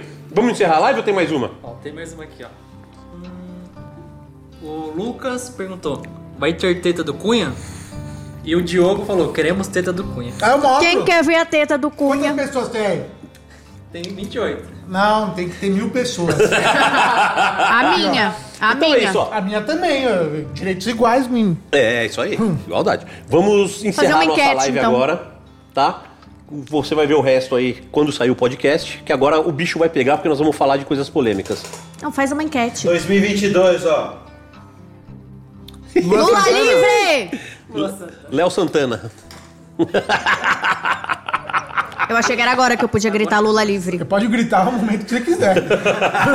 Vamos Ó, fazer uma enquete? tem Qual alguém que perguntou teta aqui, ó. que o público quer ver? A Marco minha ou a do Silva, Cunha? Se o Levi Fidelis fosse seu restaurante, vamos em- em- explica pra ele que o Levi Fidelis faleceu. Não, ele falou se. Se é condicional. Não, fosse. Não tem como. O Levi Fidelis morreu, não, Não, tem não, como. qual foi a pergunta? Se o Levi Fidelix fosse no seu restaurante, não tem como, ele morreu. E se fosse o Dória? Deixa pra lá, não vamos, Ah, não vamos nos comprometer. Dá um abraço na Nazão, Fábio Bueno. Então, essa era a piada. Então, é isso aí, Marco Silva. Muito obrigado. Valeu, galera. Chega de live, não vai ficar salva. Tchau. Pô, em quem que a gente vai passar o trote hoje? Você Não, não vamos fazer trote, nós vamos ligar Nossa. para o Lili. Eu queria muito fazer um trote. Nós vamos... Você queria fazer um trote? Eu adoro trote, É? gente. Você tem o telefone da pessoa que você quer dar o trote ou não? Pode ser no Lili, mano. Ah, pode ser no Lili? Pode. Ah, então tá bom. Eu é que ele tenho- tem eu- meu telefone, precisa ser um mas eu telefone que ele tenho não tem. uma- Liga do tenho- meu. Liga do da Nazão. Ah, eu boa. tenho uma treta boa do Lili. É? É. Ah, então Pode tá ser bom. no áudio Nazão, tal. É, ué. Então, eu vou te mandar aí, Nazão, o telefone do Lili. A gente tá falando Lili, ninguém sabe quem é o Lili, né? É, me Porque- explica, só pra eu poder. Não, não, calma. você vai explicar e ninguém vai saber também. Ó, Não, Lieson a galera do, a galera do. BBQ não conhece tanto ele. Tá fumando, Lili? A minha mãe deixa. É o Liercinho. Liercinho, que era da Trad. Agora tá com, com lá em Brasília, projetos, no lá em grupo Brasília. Rock. É, vamos lá. Eu vou fazer agora então, vamos lá? Vamos para o quadro Linha Direta. Solta a vinheta. Em linha direta. É isso aí! Vamos lá agora para o quadro Linha Direta, onde a gente liga para um cidadão que tá de alguma forma envolvido Aí, no né? nosso meio. É, vamos, não, não liga, né? Vamos combinar aqui o trote. Ô, Nazão. Não, não é você que vai Sou dar o boa, trote. sou boa, sou Não, boa. eu não. Ah, Tazão que vai dar o trote? É. É, Ah, então, história. então combina aí, combina aí, Ó, vai, vamos lá, vamos lá, combina. Nazão, seguinte. Você vai falar pra ele. Vamos, inventa aí um nome de marca de pitch aí. marca de pit. Oklahoma Pits. Oklahoma, Smokers. Oklahoma, isso, Oklahoma, Oklahoma Smokers. Smokers. É. E oferece pra ele um, um patrocínio que contempla, que contempla, Cunha? Cara, 20 é, grana por mês. 20 grana por mês, royalties sobre vendas. E. Filho da puta vai topar, É, não. Ah, mas que- Tem que ter eu- uma coisa absurda. eu- tem que ter até- uma até coisa engraçada. Pera, viu? pera. Até Tem agora, que ter. Peraí. até agora eu já falaria assim, Me explica porque. quem é pra eu poder ter, ter ideias Liercinho, o também. Liercinho, ele. Fala, quem, quem indicou você é, foi o Marcelo Fernandes, você fala. Nossa, tá ficando Nossa interessante. senhora. Fala, quem, quem passou seu telefone foi o Marcelo Fernandes, a gente é de uma, de uma é, fabricante de pit smokers e a gente analisou o seu perfil e a gente queria fazer uma proposta de patrocínio. E ele é o quê? Não, mas o que ele faz? Quem é ele no rolê? O Liercinho era dono da Trad, era uma hamburgueria Tá. aqui em São Paulo. Ah, Era não, é uma hamburgueria aqui E em o São pai Paulo. dele ainda é o dono da E agora hamburgueria. ele tá é, Em em Brasília. Brasília. trabalhando numa indústria de, de produção de, de alimentação É, inteligente. e- e Ele defuma, ele desse rolê. Não, mas ele é youtuber, ele é caster, ele é todas essas porra de nerd, tá ligado? É. Ele joga Magic, então ele transmite jogo. É umas Tá, merda que não tem nada a ver, A, a- nosso público ninguém vai conhecer. Não tem nada a né? ver a fabricante de pitch Não, falar bebê, disso mas eu tô falando quem é ele, né? eu tô dando, tá eu tô dando um overview pra, pra Nazão. Peraí, deixa ele eu é ver o pai do, dele. Ele é o pai do Miguelito, né? Miguel, o filho dele? É, é. É. Da Mabo, marido da Mabolinha. Ele casou no SBT, no programa do... Do Bertolazzi. do Bertolazzi. Bertolazzi. Então ele é super mediáticozinho, anda com uns youtubers e tal. Então, esse que é o Liercin, entendeu? Então é pra oferecer um patrocínio pra ele. Isso. Lierson Mater, Mat, Isso, Mattenhauer. Ele é meio. Ele, ele- ele é meio mangá também, às vezes, sabe? Ele faz tirar umas fotos numas poses Yu Yu Hakusho. Ah, já sei que eu vou falar que ele tem um perfil bem hétero, top. Pra ele ficar porra. Já não come. É, isso. Eu vi aqui a foto com as coisas Eu até assustei, eu falei, não combina com ele. Entendeu? Eu preciso saber quem é o cara pra eu provocar ele. Então vai, então vai, vai. Liga o aí, liga aí. patrocínio é de quanto? Porque a gente fala um valor bem Não, alto. não, não que fala ele valor, fique- não fala valor. Não, não. que ele fique puto, mas se ele perguntar em valores, a gente fala o que, que seria um valor alto. Ah, joga. joga Cinco um... pau por mês. Já, cinco pau por mês é altíssimo. Não, ó, peraí, ó. Ele tem 80 mil seguidores. A gente pode entrar no Ink e falar que pelo Ink um post dele vale X. Então eu tô oferecendo menos, entendeu? Aham. Tá. Eu não, vou- mas não precisa chegar nesse nível, não. Precisa sim, Meu trote é alto nível, querido. Meu bem, Ô, os caras que estão ouvindo isso agora, os caras já estão se rasgando o banco do carro. meu trote é alto nível. É? É. Então vamos, Nazão, vamos. Então vai. Deixa eu Liga. entrar no Ink aqui pra eu jogar o Instagram dele pra eu ver quanto que vale um Ah, post mas você dele. vai fazer isso no meio ao vivo aqui agora, a gente fazendo aqui? A gente não tá ao vivo, depois da corte, então. Não, aqui não corta nada, o Caio não corta nada. Pelo que a gente paga pra ele, ele não corta porra nenhuma. O pessoal, vocês não cortam nada, não. Não tem, não, não dá a pra pagar paga a hora de pouco, edição. A gente paga pouco. A edição é o caralho, ele põe as vinhetas e olha lá. Qual que é o Instagram dele? É, Lierson. Lierson. é só? Lierson. Só É, ele tem chama dois Lierson, Lierson no caralho. Brasil. É, É, um o é pai dele e ele. Cara, falando nisso, o tiozinho. Tiozinho é o Lierson pai. É, o Lierson pai tá cada vez mais sensacional. Mano, como eu amo aquele homem, velho. Tiozinho, Ele é fantástico, tiozinho, Ele é é fantástico. Ele... Você já sabe como ele fala, né? Você lembra como ele fala? Ah, o tiozinho é super engraçado. Eu comi um, um brete espanhol que puta que pariu, bicho. que delícia.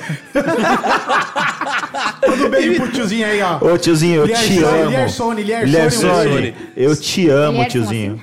Você é louco, É. eu te amo. E aí, E aí, quanto- Nazão? Vamos ligar, vai. Vai, vamos ligar. Esquece essa porra aí, vamos, vamos ligar. Senão o pessoal vai desligar aqui o podcast, cacete. Essa hora a curvinha do gráfico vai. tchum. É? Despenca aqui, pô. Põe no Viva Voz, cola no microfone e vambora. É, coloca o seu, o seu telefone perto do microfone também. É. Alô? Alô? Ele falou alô e encerrou, falou, vá merda. É, é porque não, não ouviu, né? Eu falei alô, mas não, mas eu Não, falei tá, alô. não, Não, é- calma, calma. Tem que botar, botar o volume alto. Isso, colocar no ouvido a voz. De frente.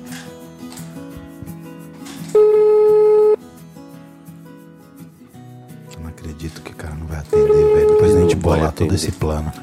Assim, foda.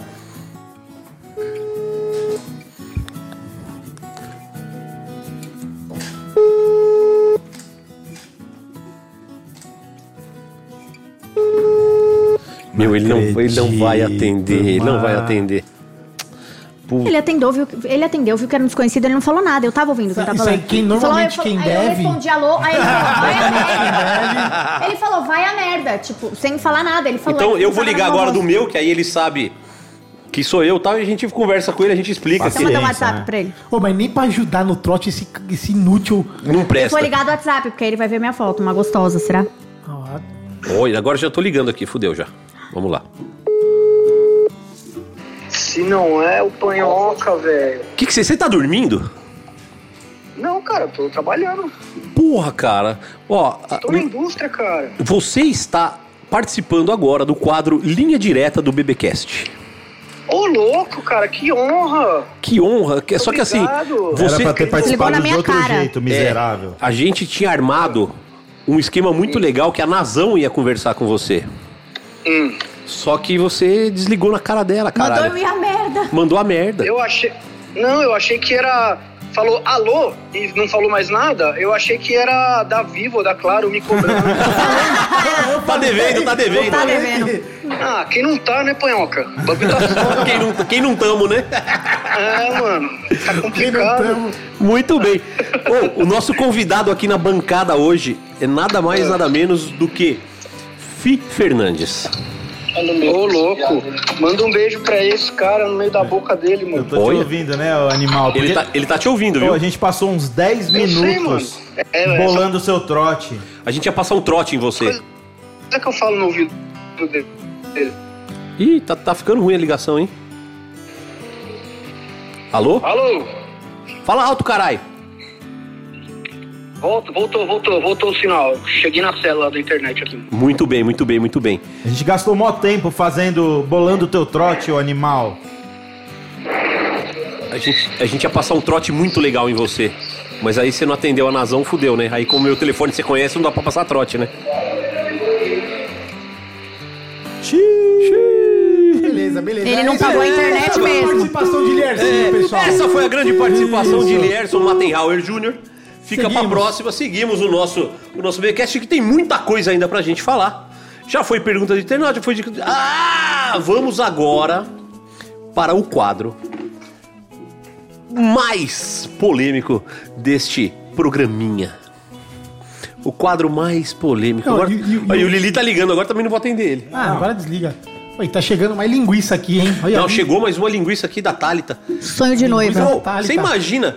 Oi, Foi machista a sua Foi piada, machista hein? essa piada. Foi uma machi- é. piada É. machista. Eu Por que machista? piada. Moça, moça, você é machista. Ai, a gente agora não pode sonhar com rola. Pode, pode. Só que a gente, quando alguém fala Como assim, é que quer sonho é? de noiva? Noiva? É. Não Mas só é só a noiva. noiva que pode? Foi, foi meio Não, machista é que essa sexista. piada tem a ver com, a, com aquela ideia da castidade, né? Sonho de Não, noiva. não, não. Foi, foi... Isso é bem machista, é bem coisa de. E aí, vai querer sonho de noiva aí? É. Bem. Se, se o garçom Foi chega pra você proposital. na churrascaria e fala, Ah. quer um sonho de noiva? Então, você vai foi falar o quê? proposital, eu queria É, ver- seu cu, você não vai É. falar isso, pra Isso. ele? Gente, foi proposital. Eu queria ver a reação de vocês. Isso é uma piada machista. Essa mina é demais. Ela, ela nem é do BBQ, mas já tá mentindo igual os caras do BBQ. Sinal não. Os caras aqui me falam é bike. Ela erraram o teste. Não. Essa doutora Nazão. Não, sinal que vocês estão atentos e que Estamos eu tô falando e tá funcionando, né? A gente aqui, a coisa funciona, não vem não? É porque é da ideia da castidade, né? Não É. ter sexo antes do casamento. Mulher pura e casta. É. Sonho de noiva, que não, ainda não conhece a linguiça. É, então, que é ainda bem que eu já conheço várias. Muito bem, Nazão. Aliás... Glória a Deus. Aleluia. O Fih também. Então vamos para o quadro. Bom, vocês estão ouvindo esse barulho no fundo, esse bró, bró, bró. Assim, a gente tá aqui no escritório, não é estúdio porra nenhuma, então, e o Fizinho tá fazendo reforma, obra. Então é furadeira, britadeira, martelete, tudo essas porra. Então fudeu a nossa vida aqui, deixa o barulho aí e, né, olha lá. E ele resolveu fazer na hora da gravação. O dia inteiro ele não fez, ele tá fazendo agora. Então vamos lá para o quadro que homenageia o grande Raul Gil. Ah, Pra quem você tira o chapéu? Solta a vinheta. Pra quem você tira o chapéu? É, vinheta com barulho de furadeira no fundo, vamos lá. Seu Fih Fernandes, Vamos aplaudir. palmas para a pior imitação do Raul Gil da história, que é a de Carlos Cunha. Carlos Cunha é número 1315 no ranking de imitadores do Raul Gil. É, é o pior de Tô todos. perdendo até pro mudo. Tá perdendo. Tem dois mudos na sua frente. Você sabe que eu tenho um amigo, até garçom no, no forno, que é o João. E ele vai chegando no final da noite, ele vai começando a ficar puto, cansado. Ele começa a atender as mesas fazendo imitação. e aí ele atende imitando o Bolsonaro, atende imitando o Raul Gil. Sensacional. Ele fica assim no corredor, né? Andando no restaurante, colocam alguma música no som, ele. Que música! A imitar. Sensacional. Ô, ô, pessoal, pessoal! Pessoal, vamos Cadê pedir aí. da mesa 3 aí, pessoal? A cozinha tá fechando, tá ok? É, o cliente tá reclamando, tá ok? Genial. Beijos, Silvio Santos também. beijos pro João. Imita também. Imita o Silvio Santos. Silvio Santos é o clássico. Todo mundo que imita tem que imitar o Silvio Santos. Cara, mas essa dele começar a falar no restaurante. Genial. E, mano, todo mundo começa a se mijar de rir, não consegue mais trabalhar, é sensacional. Valeu, João, você é incrível. Você é incrível. Então vamos lá, seu Fih Fernandes. Eu vou começar o quadro Pra Quem Você Tira o Chapéu com um nome polêmico que não tem porra nenhuma a ver com o BBQ, mas Ah. tem muito a ver com a sua vida, que é o senhor Silas Malafaia. Ah, ó, esse eu É, te peguei agora, né? Pegou. É. não tira o chapéu. Não tira o é chapéu. louco. Um dos maiores picaretas da fé no Brasil. É, E eu, antes desse cara é, ser desmascarado, porque ele era levado a sério, viu, no passado. Eu já avisava. Eu avisava pra todo mundo. Falava, esse cara é picareta. Esse cara é pilantra. É, não dá pra eu falar de experiências bem é, próximas de mim, porque eu vou expor algumas pessoas, mas esse cara é pilantra. E, tem, pilantra. e o Fi tem lugar de fala pra falar isso, né? Tem, Porque ele é tem. Ele- teólogo. ele teve- não, ele teve lá Não, dentro. eu nasci É. na igreja, eu nasci na igreja, eu sei quem é de verdade e quem não é, meu parceiro. E esse cara aí É uma grande mentira. é uma grande farsa. é, Por eu eu por- considero, vou te falar, eu considero o pastor que usa do seu, da- da- da- né, do seu poder de fala, que usa da sua influência para enriquecer às custas do, do, do pobre. é, puta, cara, eu não, não sei nem descrever para onde que vai essa pessoa. Por que é que eu coloquei Silas Malafaia aqui nesse quadro? Porque a gente vive hoje no BBQ situações muito parecidas de falsos profetas, de líderes carismáticos, né? Pode dar o nome que quiser, de gente que se aproveita da carência, da necessidade de pertencimento de algumas pessoas para tirar dinheiro, para se aproveitar. Então, fo- foi uma provocação, eu sabendo que você, eu sei, eu conheço a tua história, eu sei que você tem as suas restrições ao Silas Malafaia, mas é para você entender que isso não é uma exclusividade do BBQ, mas no BBQ você não precisa cair. A gente tá aqui para te avisar, a gente tá aqui para abrir seus olhos e mostrar quem é de verdade, quem é de mentira e quem só quer se aproveitar de você. Então, vamos continuar o nosso quadro aqui? Que reflexão, hein, amigos? Você gostou? Ao fundo de furadeira do vizinho. Querendo se aproveitar de você. É. Eu acho que ficou uma indireta aí. Então vamos lá, você tira o chapéu para Daniel Buzzi? Ah, o Dani. Eu tiro. Tiro. É provavelmente uma das pessoas mais loucas que eu já conheci. Mas eu tiro o chapéu. Puta cozinheiro, puta profissional, cara, lá dentro daquela casca dele toda. Agora começou o martelo. Agora começou o martelo. A sonoplastia tá incrível hoje. Tô até lembrando daquela- do final de semana, só pancada. Só-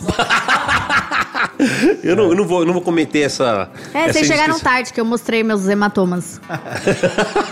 Pela marca de pneu nas suas costas, eu vejo que você andou se divertindo, tá vendo? é. É, e por trás daquela capa toda, né? De, De brabão? É. Puta, puta coração. É um cara da hora. Sensacional, sensacional. Então vamos lá. Vamos para uma sequência de toma-toma, sequência de JB. né? É um atrás do outro agora, é um atrás do outro. Você tira o chapéu para JB, Júlio Bernardo, do Boteco do JB? Não tiro, até porque ele também não tira pra mim, então não tenho absolutamente, Reciprocidade. não tenho absolutamente nada pra dever pra ele, então não tiro. É, mas é, assim, porque Não tiro, nitidamente mas quero que ele se foda. não, não, eu vou, eu vou querer Eu quero, destrinchar bem bonitinho. Justifica aí Cara, pertinho do é um microfone. cara, ao meu ver, né, um cara amargurado mesmo, com alguns problemas aí deles que não, não, não me interessam, né? É da, da, da individualidade dele lá. É, mas no momento que ele traz isso para público, eu tenho direito de falar. Então, pra mim, é uma pessoa doente. A furadeira tá A incrível. furadeira tá incrível, né? Tá incrível. Cara, essa é a realidade do home office. É. Você achou que tinha saído do trabalho, o trabalho continua ao fundo aí, ó, no BBcast. é, que é, aparentemente pega algumas pessoas pra Cristo e, e acabou pegando a gente, e eu não, não, não levo em consideração. Eu peguei tudo que eu admiro, porque eu admiro ele como crítico gastronômico é, quando ele não tá com, com o ovo virado. Sem afetação. Não, eu, por exemplo, eu vou sair, eu quero conhecer um lugar novo, eu entro no perfil dele pra, pra, pra ver onde ele vai comer. Sensacional. Pô, é um cara que tem bom gosto, é um cara que que sabe do que fala. Agora, ele não tem autoridade quando ele deixa misturar alguma é, intriga, alguma coisa. Eu não sei o que, que ele tem com a gente até hoje, nunca soube. É, que mistura com a crítica dele. Não é possível você ir num lugar. Cara, nem o seu pior inimigo. Eu, eu, eu falo de vários inimigos meus, eu tenho que falar das coisas que eles têm de positivo. Sem dúvida. Então, assim, a partir do momento que uma pessoa vai num lugar como forno, que a gente conhece o forno, ou tem realmente muita gente louca, ou a gente tá fazendo um bom trabalho. Ah, isso não tem dúvida. Não, ó, Não, mas, ó. olha, olha aqui um story que eu acabei de, acabei de receber aqui, ó, de um seguidor meu, ó. É. Olha aqui, ó, onde ele tá e olha o que, que ele tá escrevendo aí, ó. E olha o fundinho da mesa. De onde que é essa mesa? É, do forno. É lá do seu restaurante, mano. Então, assim, não, não tem como uma pessoa ir lá e fazer a crítica que esse boçal fez. Eu nem sabia quem era esse cara. Aí um dia a gente tava junto conversando, o Bolovo, que é ligado nessas bosta aí, falou. Aí o Bolovo leu o review do, do forno. Falei, cara, não, não tem nada que o cara tá falando que faz sentido. Nada, nada, nada. É assim, no dia eu estava na cozinha, fui eu que mandei a mesa dele. No dia que ele é, escreveu essa crítica aí. É, eu sei o que eu servi. Ele encontrou com um conhecido meu algumas horas antes é, e já mostrou que estava mal intencionado. Falou, pro, falou pra esse conhecido meu assim: Hoje eu vou lá no forno. Ele foi pra fuder, né? É, hoje eu vou lá no forno. Provavelmente eu não vou gostar. Ele falou isso aí, algumas horas antes de chegar lá. Ou Fui seja- eu que mandei. A única coisa que é, eu tomei pra mim, que realmente ele tinha razão, cara, é que a massa da pizza não tava bem fermentada. Não tava mesmo, porque eu tava no começo do forno, a gente ainda não tinha acertado a massa de pizza. Não tinha mesmo. É, e, né, paciência. Acontece. Estamos aí pra ir aprendendo. Hoje eu tenho a massa de pizza que eu gostaria de ter, quatro anos depois. É, e é a realidade de quem mete as caras, não tem privilégio e tem que abrir do jeito que dá. Eu abri do jeito que eu consegui, aprendi tudo que eu sei na marra e não, não tive professor, não tive aula, não tive faculdade. Então realmente tem algumas coisas que eu não sei fazer e que é, eu aprendi com o tempo. E a pizza realmente naquela época não era incrível, não. Hoje, hoje é boa.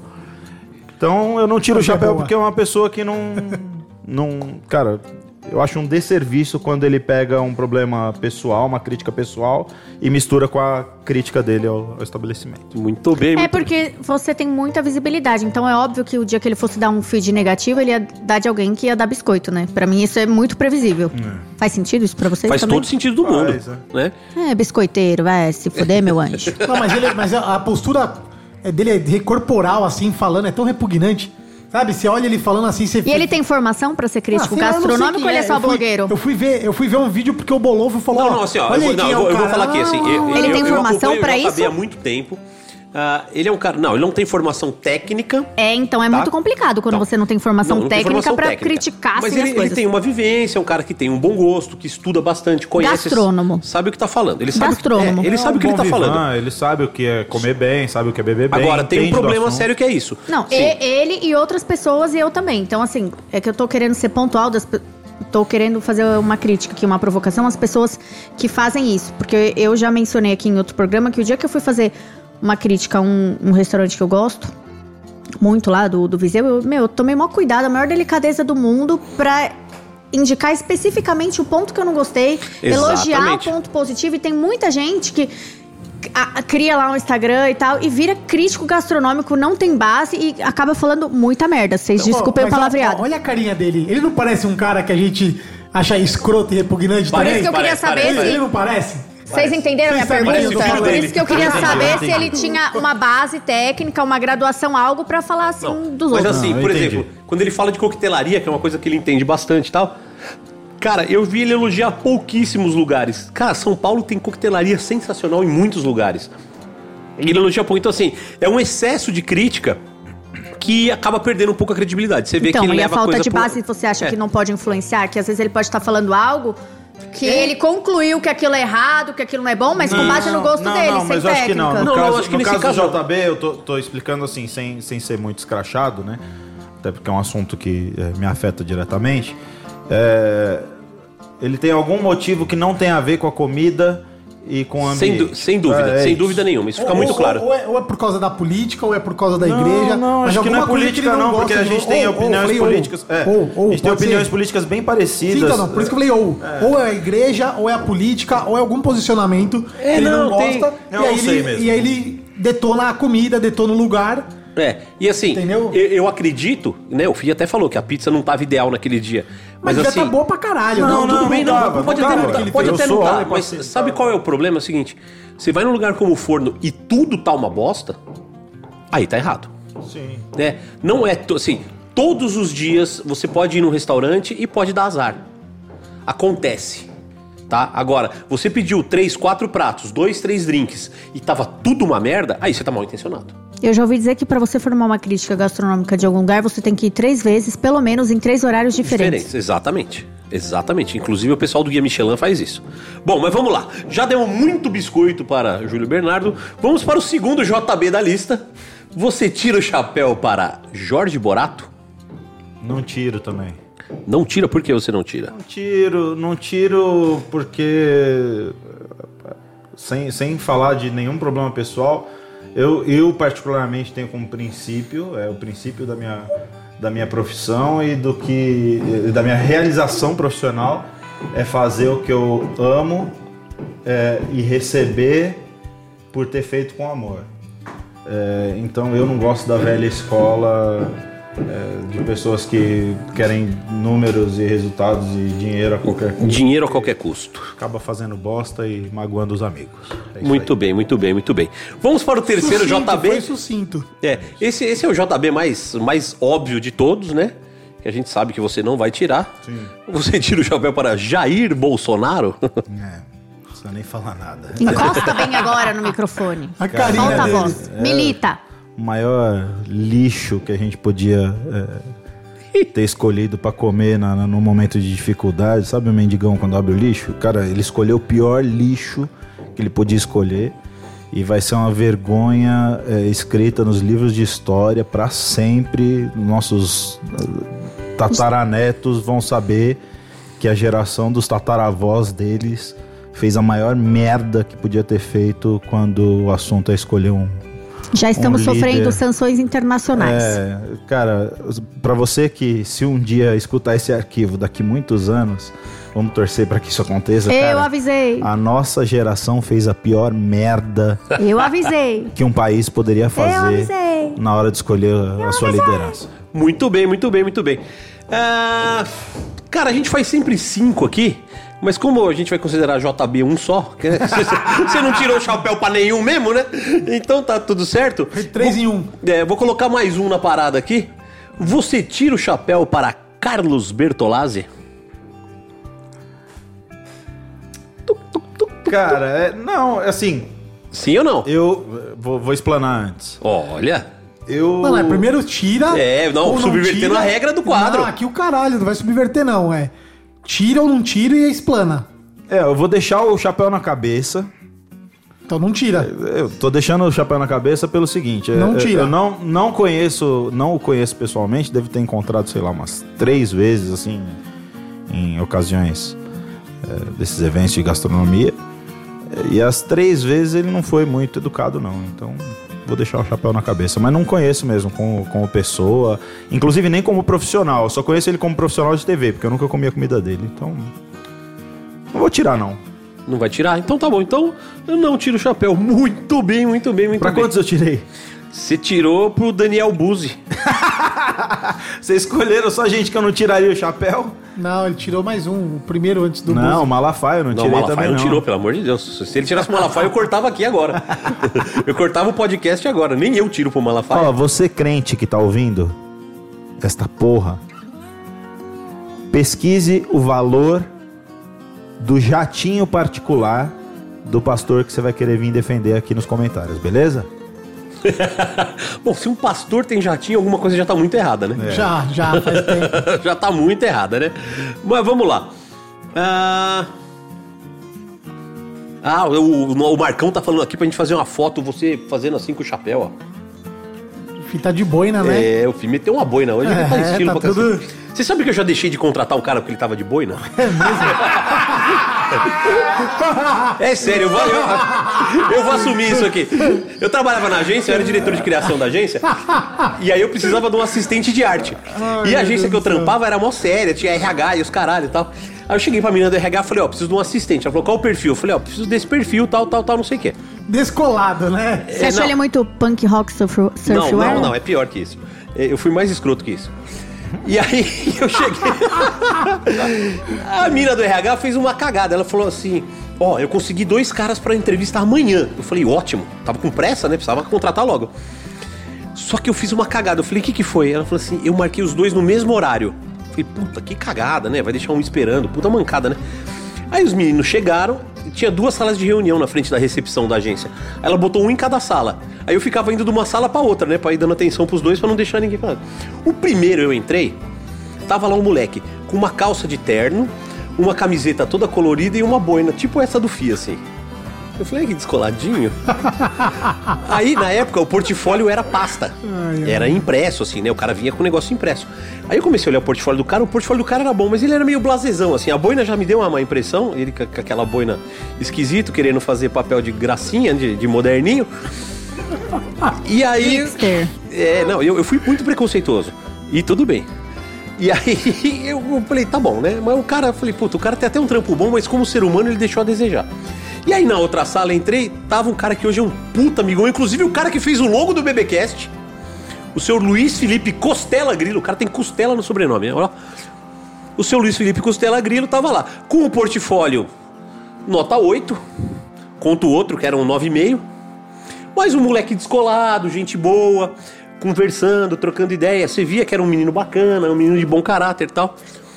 Aí eu falei, cara, ó, o salário aqui é esse e tal, não sei o que, você topa? Ele falou, cara, acho que eu topo. Eu falei, então pera só um minutinho. Aí eu saí, fui pra outra sala. Falei pro cara da boina, falou, ó, cara, valeu, obrigado aí. Ah, a menina do RH vai entrar em contato pra dizer o resultado pra gente, tal, não sei o que. Valeu mesmo e, cara, posso te falar uma coisa? Na próxima entrevista, não vai de boina, não. Mano, você foi muito escroto, Eu velho. fui. Aí eu voltei e Você entrei. boicotou o estilo do cara. Boicotei pra caralho. Aí eu voltei, Esse entrei. cara até hoje tá fazendo tratamento. Ele saiu de lá e enfiou a boina no cu, Ele né? pôs fogo na boina. E aí entrei na outra sala, olhei pro, pro Grilo, que na época pra mim era Luiz Felipe ainda, né? Hoje a gente chama ele de Grilo. Eu falei, cara, você tá contratado, você pode começar amanhã? Ele falou, fácil assim? Eu falei, lógico, você não veio de boina. então eu tenho essa mancha no meu currículo profissional. Eu deixei de contratar um cara, mas não foi por causa. A boina era só um. Só um pretexto Foi só um, a azeitona do bolo, mas é que o, como, como caráter, como ser humano, o grilo era muito melhor, então por isso que eu contratei Olha o grilo. só, Entendi. menino da Corta boina, se estiver ouvindo nós, isso mano. agora, É sal- é ele se retratou e não fez mais que obrigação. É, se você lembra. É isso. Se você lembra disso, me processa. Agora vai ter, agora vai ter o pessoal te massacrando. Vai. não, não, ele reconheceu. Também não precisa ser massacrado, gente. tá Não, tudo pode bem. massacrar, não tem o problema, importante não. é que ele reconheceu. Eu reconheci que eu fui escroto. reconheceu, porque isso é importante pra você. Mas é que assim, é que isso eu uso isso como uma brincadeira. Porque na verdade eu não contratei o cara porque assim, ele não era um cara comunicativo, um cara bacana. Eu, eu- eu tenho uma, uma máxima, eu não sei de quem que é, acho que é do Peter Drucker, é de um, um Ter guru. sorte. Não, é, a sorte faz parte, mas tem uma coisa que eu falo sempre que é o seguinte: contrate o caráter e treine as habilidades. Ensinar o cara a mexer no Photoshop, no, no, no Illustrator, essas porra, a gente conseguia ensinar. Agora, se o cara for um escroto, você não ensina ele a ser um ser humano bacana, Sim, né? sim, exato. não tô falando que o cara é de escroto, pelo amor de Deus, tá? Ó, essa é uma máxima na hora da gente contratar lá no forno, hein? É, Eu conta... prefiro, e faz parte da história do forno do Holy Burger, eu prefiro contratar um mau cozinheiro, gente boa. não, que tenha caráter, a gente já pergunta em quem vota, né? E aí... Ai, fi, do já que um bom, do que um É, bom cozinheiro. Isso daí, isso daí Bolsonarista. seria- já te amo, mas é, isso aí eu não sei se é legal fazer isso. Isso aí talvez seja preconceito também. Preconceito né, o quê? Cunha? Contra genocida? Contra Não, homofóbico? não, não, não, não. Perguntar. Não, vamos lá, doutora Nazão, você vai na entrevista, Ah. aí a pessoa pergunta em quem você vota. Aí você fala e você Voto é em excluída. genocida. Não, não, não voto importa em o voto. É igual a É boina, cunha, Importa. cunha, Aí a pessoa cunha. vai te limar É igual por causa do boina, voto. só uma Importa, brincadeira. sabe por quê? Ninguém Porque se eu um for ponto mulher e for assediada num lugar desse, um cara que é misógino, que apoio eu vou ter? Você acha que eu me sentiria segura num lugar X lá, que eles fazem uma propaganda em que a mulher ela recebe a culpa pelo homem estar bêbado, por exemplo? E se eu tiver bêbada den- dentro desse estabelecimento e eu for assediada? Não, você, você não- acha você que não eu vou ter entendeu- o mesmo você não entendeu o que eu falei. Você não entendeu. Se você Então ouvir dizer- então e não falar dizer- junto comigo, você vai entender o que eu falei. Dentro dessa lógica. Pensa o profissional, o cara que tá ali, ó, no seu bar. Não, então quer dizer que o RH Se pode, o eleitor- pode, pode a- então excluir você pelo seu voto, então. Não, mas ele Se- pode não, escolher não pelo seu voto, mas uma pessoa pelos ele pode, traços. ele Não, pode não, não, não, considerar. Não, não, não. O que ele eu falou é entendi isso. sua pergunta. Não, a, a- brincadeira entendi. dele foi esse. Eu já pergunto em quem o cara vota. Sim. Então, se o cara chegar e falar, ah, eu votei no Bolsonaro, então esse cara ele já tá limado. Ô, Cunha. Ele pode, mas ele, não- ele não vai falar pra você. Não, mas o olha, RH pode fazer isso? Eu tô falando legalmente. É a convicção não pode, dele. Não pode, Não presta pode. atenção, presta atenção. tem a convicção dele. Não pode, eu não posso deixar de contratar uma pessoa... Isso seria tão, isso é tão grave quanto o racismo. Ah, não vou te contratar porque Não, não foi você isso que eu é disse. preto Não é tão grave ou você é quanto- branco. não, não é tão ah, não, grave. não vou te contratar Gente, eu porque tava você falando- votou. Ah, você votou Ó, no Lula. eu então estava você não falando te e dois contrata. homens Ó. me, me interromperam. Fih, posso terminar de falar? Vai, Cunha, fala. posso terminar de falar? Porque eu fui Termine. interrompida. Então. Interrompi, garoto. O, o que eu quis dizer é assim, o RH, o cara ele é um, entrevis- um entrevistador. Ele tem ali, o encargo dele é, conforme a convicção dele, ele selecionar, certo? Ele tem a convicção. Ele não vai virar pra você e falar, ah, eu vou te excluir porque você votou no Lula, você votou no Bolsonaro, ponto. Mas ele, vai de forma formar, velada. ele vai formar uma convicção. Se ele entender que aquele cara pode ser racista, que aquele cara pode ser assediador, que aquele cara em algum momento durante a entrevista, Vocês estão que a- viajando. não tô, deixa eu terminar. Não pode, mas não tá. Deixa eu terminar. Ele não vai falar isso diretamente, mas se ele, na convicção dele, de recrutador, ele entender que aquele cara não é saudável para aquele ambiente, que é diverso, que é inclusivo, é claro que ele vai recusar aquele perfil. É que a gente tá falando de um caso bem específico, né? É, na, na verdade, assim. Nenhum gente outro, tá nenhum outro candidato. Você entendeu? seria- eu me fiz seria- entender. Da Não, não, história. é que Pe- você- Pensa parece que você tá falando do outro lado. Você tá revertendo a verdade. Eu não tô falando do outro lado, porque a gente tá Oh, falando não, do entendo, governo então, que ele entendo, é. não, não, não, ele você- afirma não, você tá veementemente trocando. que ele é machista, que ele é genocida e que ele é homofóbico e racista. Não, vamos lá. Não sou eu que tô Ah, falando. O ponto é, o seguinte: ele que diz. O cara do RH, eu tenho a minha empresa. Tá. Eu, posso, eu posso, pelas minhas convicções, é, escolher se o cara votou em A, B, C, D, piriri, parará. Mas o que ele tá falando é o seguinte: eu já pergunto, ah, quem, quem que você votou? Ah, então votou no Lula? Então beleza, você tá contratado. Ah, você votou no Bolsonaro? Ah, então você não presta. Não, isso vai fazer parte da convicção dele. Ele vai anotar e vai prosseguir. Eu não sei se legalmente uma empresa pode, pode, excluir não, uma não pessoa. pode. Não pode, mas ele vai como argumento é óbvio que não, não, é, pode. não vai usar não, como não. argumento, mas ele vai formar a convicção dele. Então, seja, é velado, né? não só É velado, como, lógico que não é. só como a opinião política, você pode formar a opinião de outras Assim coisas. como, assim como tudo é velado hoje nesse país, né? Ah, O preconceito não é contra a velado, mulher. não, é bem explícito. Não, Não, tem nada assim, de velado, é bem explícito. Ninguém hoje vai. vai... O machismo é explícito, a homofobia, o racismo Sim, é bem explícito, sim, gente. Mas na- nesses momentos, principalmente quando envolve uma grande corporação, quando envolve uma empresa, as coisas são veladas. A gente sabe disso. A gente sabe disso, Claro, né? porque eu- até porque o, o RH, o profissional do RH tá ali sob pressão de, de, de fazer uma merda, de levar uma empresa. Então, É, é, quando a gente fala grande empresa, você pensa num grupo Heineken, numa Colorado, não dá uma dessas. Você entra ali no feed, você já percebem que eles são preocupados com questões de gêneros, de minorias, de inclusão, entende? Então, grande empresa, se é que a gente pode chamar de grande, não dá uma dessas, entende? não dá. Porque tem consultoria. Só empresa, agência porcaria Só que deixa um cara. retomando, só retomando. Só acontece lá no seu restaurante, que é pequeno. É, uma- naquela espelunca. Ou seja, você é um boteco, você faz o que você quiser. Vamos pra próxima pergunta. Meu boteco, não. minhas regras. Ah, né? não. Olha, o não. povo veio até ouvir aqui a Ah, não, deixa eu, deixa eu encerrar, vai. Primeiro, é uma brincadeira, né? Eu nunca. Vou te dar um negócio pra você brincar, viu? Aqui não tem brincadeira, irmão. Aqui Mas é que microfone. hoje Aqui em é dia. real, né? Pelo menos mas que é hoje em dia, pelo gordinho, voto, você sabe se a gordinho. pessoa é, Dá o dedinho é aqui. do bem ou do mal, meu amigo. É, ó, eu quebro o palco, Cunha, viu, gente? Vocês pensam o quê? Que eu, o Cunha Aliás, não dá boa, treta, boa, que vocês dá me deram uma treta. deixa muito boa. Esse negócio de, de, de bem e do mal em quem votou, eu discordo, cara. Não, e tudo bem. Mas o importante é discordar. O que, que eu quero falar aqui uma coisa, né? A gente. No episódio passado a gente teve a polêmica lá do trabalho voluntário e tal, não sei o quê. Vieram falar, porra, Panhoca, mas você? Eu falei, vamos lá. O Panhoca tem uma opinião, a Nazão tem uma opinião, o Cunha tem uma opinião e o convidado tem outra opinião. Não é porque a gente está sentado na mesma mesa que a gente concorda e abraça tudo que o outro fala. Mas tem uma coisa que acontece aqui que devia acontecer na sua casa, no seu trabalho, na sua vida. A gente respeita. Vocês acabaram de ouvir um- uma discussão entre a Nazão e o Cunha, super saudável. Mais uma. Nenhum dos dois se odeia por causa disso. Nada. Nenhum, nenhum dos dois vai sair batendo no outro, xingando, bloqueando no Instagram. Né? Acabaram de se abraçar aqui na minha frente, momento lindo. Então, assim, ponto de vista e opinião é uma coisa que você precisa e deve ter. O que você não pode é ser babaca. Você não pode julgar as pessoas assim, ah, discor- discordou da minha opinião, é um cuzão. Ah, não, não tira a gordura, tirou a gordura do brisket, é um bosta. Né? Então, assim, esse tipo de coisa que vocês precisam entender. Eu não concordo com tudo que a Nazão fala, ela não concorda com tudo que o Cunha fala, o Cunha não concorda com tudo que eu falo. Mas a gente se respeita e a gente vai levar esse podcast enquanto os três estiverem vivos, a gente vai estar aqui dando opinião e respeitando a opinião do outro e também a opinião do nosso convidado. Certo, Fih Fernandes? Eu respeito todas as opiniões. Menos as burras. de, menos de quem apoia o Bolsonaro. E eu, e eu respeito Você todas pode até encerrar o programa aqui, se você quiser. E eu, inclu- eu respeito todas, inclusive essa sua. Bom, ah, falando em encerrar o programa, cara, foi incrível isso. Nós estamos com quanto tempo aí, Di? Uma hora e meia, olha, hoje rendeu bastante. O Fih, ele fala agora. pouco, mas ele fala bonito, Fala né? fu- pouco, mas fala bonito, né? Fih Fernandes, tem algum assunto que você quer puxar aí? Alguma coisa que a gente não Ah, tocou no puxa assunto? aí. Ah, só agradecer, né? Só agradecer. Se Não, calma, não, não algum encerrar ainda. aí. Não, não, calma, calma. Ué, vocês que estão falando aí uma hora e meia, já falou Não, mas Ah, é posso, pouco. posso puxar um assunto? Puxa o assunto, Eu puxa, vou puxar um agora. Puxa, puxa. o Fi- o Fi, o Fi aqui tem assunto pra caramba. Eu acho muito pertinente. Fih, Ó, algo... Até a Beth a Beth, a Beth ó. tá pedindo puxa, puxa aqui, ó, puxa, puxa. Get up, stand up, stand up for your eyes.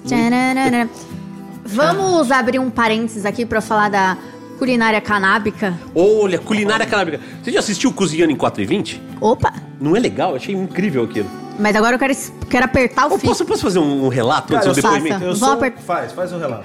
Eu, eu, um- há um tempo atrás, eu saí com uma moça que... Uma moça? É, com uma moça. Não. Uma só? Não, foi, eu tô falando dessa só. Tá contando uma história. Eu saí com uma moça que ela, que ela fumava bastante e tal. Eu, eu não me dou muito bem com maconha, eu fico muito sonolento, eu fico muito... Foi comigo não, viu, gente? É. Aliás, quando eu fumei com a Nazão uma vez, eu saí do corpo. O vizinho Bateu que a vir... nave, foi parar na Jamaica. o, o vizinho teve que vir aqui botar o pessoal pra fora que eu tava dormindo na sala, no meio do churrasco. Então, aí a moça largou no meu freezer lá um, um pouco de, de, de maconha. Pamonha. É, na maconha mesmo. E aí eu olhei pra aquilo e falei, puta, não vou fumar isso aqui, né? Ainda mais que era um prensadinho, né? Aí o que, que eu fiz? Eu resolvi fazer uma manteiga. Que eu fazia já um tempo, no tempo da faculdade, eu fazia manteiga pra uma amiga minha que fazia brigadeiro, brownie, essas coisas. e eu fazia manteiga tal. Aí dei uma pesquisada na internet, tava mais moderno o negócio, né? Aí fiz uma manteiga bacana. Só como é que você sabe se a manteiga ficou boa ou não? Provando, né? Cara, eu fiz uma cagada gigantesca. Porque eu peguei um pompuma inteiro. botei- na torradeira. E depois peguei aquela manteiga e bisuntei o pompuma inteiro com aquilo. Galera, margarina. cuidado com a ingestão, galera. Meu Deus do céu. Aí, o pior é que a ingestão demora mais, né, pra bater. a manteiga tava uma delícia. A manteiga tava uma delícia. Aí daqui a pouco eu comecei a ficar mais molinho. Eu falei, nossa, tá gostoso, não sei o quê. Bicho, eu mandei vídeo. Os caras do grupo nosso, do Eu Cunha, a gente tem um grupo com os amigos. Eu mandei vídeo pros caras, eu não conseguia falar. Ou, se aquela noite o prédio que eu moro pegasse fogo, eu morria queimado. Porque, porque eu não conseguia descer, eu não conseguia me mexer. Eu fiquei 12 horas louco com pão com manteiga. Que Mas, cara, loucura. eu, eu, sou um, eu sou um entusiasta da cannabis. É, por vários motivos, assim. É, desde o que ela carrega como, é, como símbolo cultural mesmo. É, cara, o, o consumo da cannabis ele está diretamente ligado à resistência, saca? Então, é, resistência do povo negro, é cultura da, da- dos afrodescendentes, é, o que ela representa, é, principalmente como luta contra o preconceito. né? Então, eu sou um entusiasta é, do uso medicinal da cannabis. A, a- cara, o óleo de CBD mudou a vida da minha casa.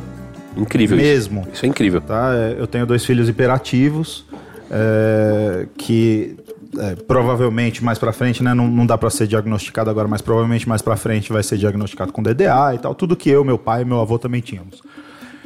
E, cara, com óleo de CBD, só pra você ter ideia, assim, tá? Meus filhos, eles dormiam aí cerca de 6, 7 horas por noite, que é muito pouco uma criança, né? Conhecer sabe que você tem filho. É, com o CBD, meus filhos dormem assim das 10 da noite às 8 e meia da manhã, 9 da manhã. Ou vou te dar uma manteiga, vocês vão economizar um dinheiro. Ah, dá essa manteiga aí que eu vou, eu vou besuntar o duroquinho nessa manteiga aí. É, eles dormem. A professora da escola, sem saber, é, veio pra gente elogiar. Caramba, como mudou a capacidade de concentração do Dom e da Mora. Né? É, cara, o Dom ele tinha picos, principalmente com a pandemia, ele tinha picos de estresse assim muito altos mesmo. Tá trancado dentro de casa, coitado. É, mas ele, ele é, teve uma parada que eu fui, eu, eu fiquei isolado deles dois meses. Fiquei isolado no começo da pandemia. Aqui Ah, no começo da pandemia disso. que a gente não sabia porra nenhuma. Não sabia se o mundo ia acabar. Eu mandei os, a Thaís e as duas crianças lá pra casa dos meus pais. Falei, se tranca. E eu continuo trabalhando aqui, né? Pra manter a empresa aberta. Então ele rolou essa parada do abandono, saca? Do, do, do- papai. é, Papai sumiu. Papai não tá aqui, exato. E ainda emendou com 45 dias de eu inaugurar o rolo em Portugal. Nossa. Então ele ficou uma criança muito estressada, muito sentida, sabe? Então, cara, o CBD deu uma equalizada. Explica pra ânimos. galera, antes de mais nada, tem gente que não sabe o que, que é, né? O que, que é CBD? Então, CBD, a, a, a cannabis ela tem duas, é, dois compostos químicos aí é, Ativos. principais, né?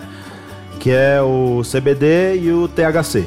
Né, o CBD é. O, o THC é responsável pela euforia, né? Então, a que galera de- que fuma maconha que fica chapado é por causa do THC. E o CBD, ele é responsável por aquela. Que é o canabidiol, é isso, É o né? canabidiol. O outro é tetra. Tetraído canabinol. canabinol, Delta é. 9. Então é- o CBD é responsável pela introspecção, pela é, calmaria, né? Então, quando eu fui fazer a manteiga, eu pesquisei isso. E aí, aí, dependendo da temperatura que você derrete a manteiga com, com o negócio lá dentro. Isso, o THC morre. É.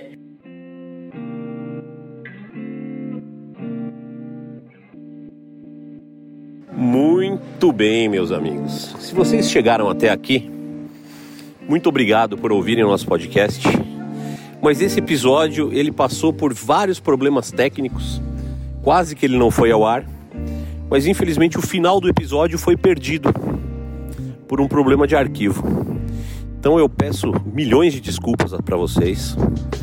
Fico muito triste de dar essa notícia, mas fica aqui o nosso compromisso de em breve fazer mais um episódio com o Fih Fernandes, onde a gente conta muito mais coisas, fala muito mais sobre BBQ e conta histórias melhores e mais engraçadas do que essas que a gente já ouviu hoje. Muito obrigado por terem chegado até aqui e semana que vem tem Thalita Machado no BBcast. Como é que é o negócio?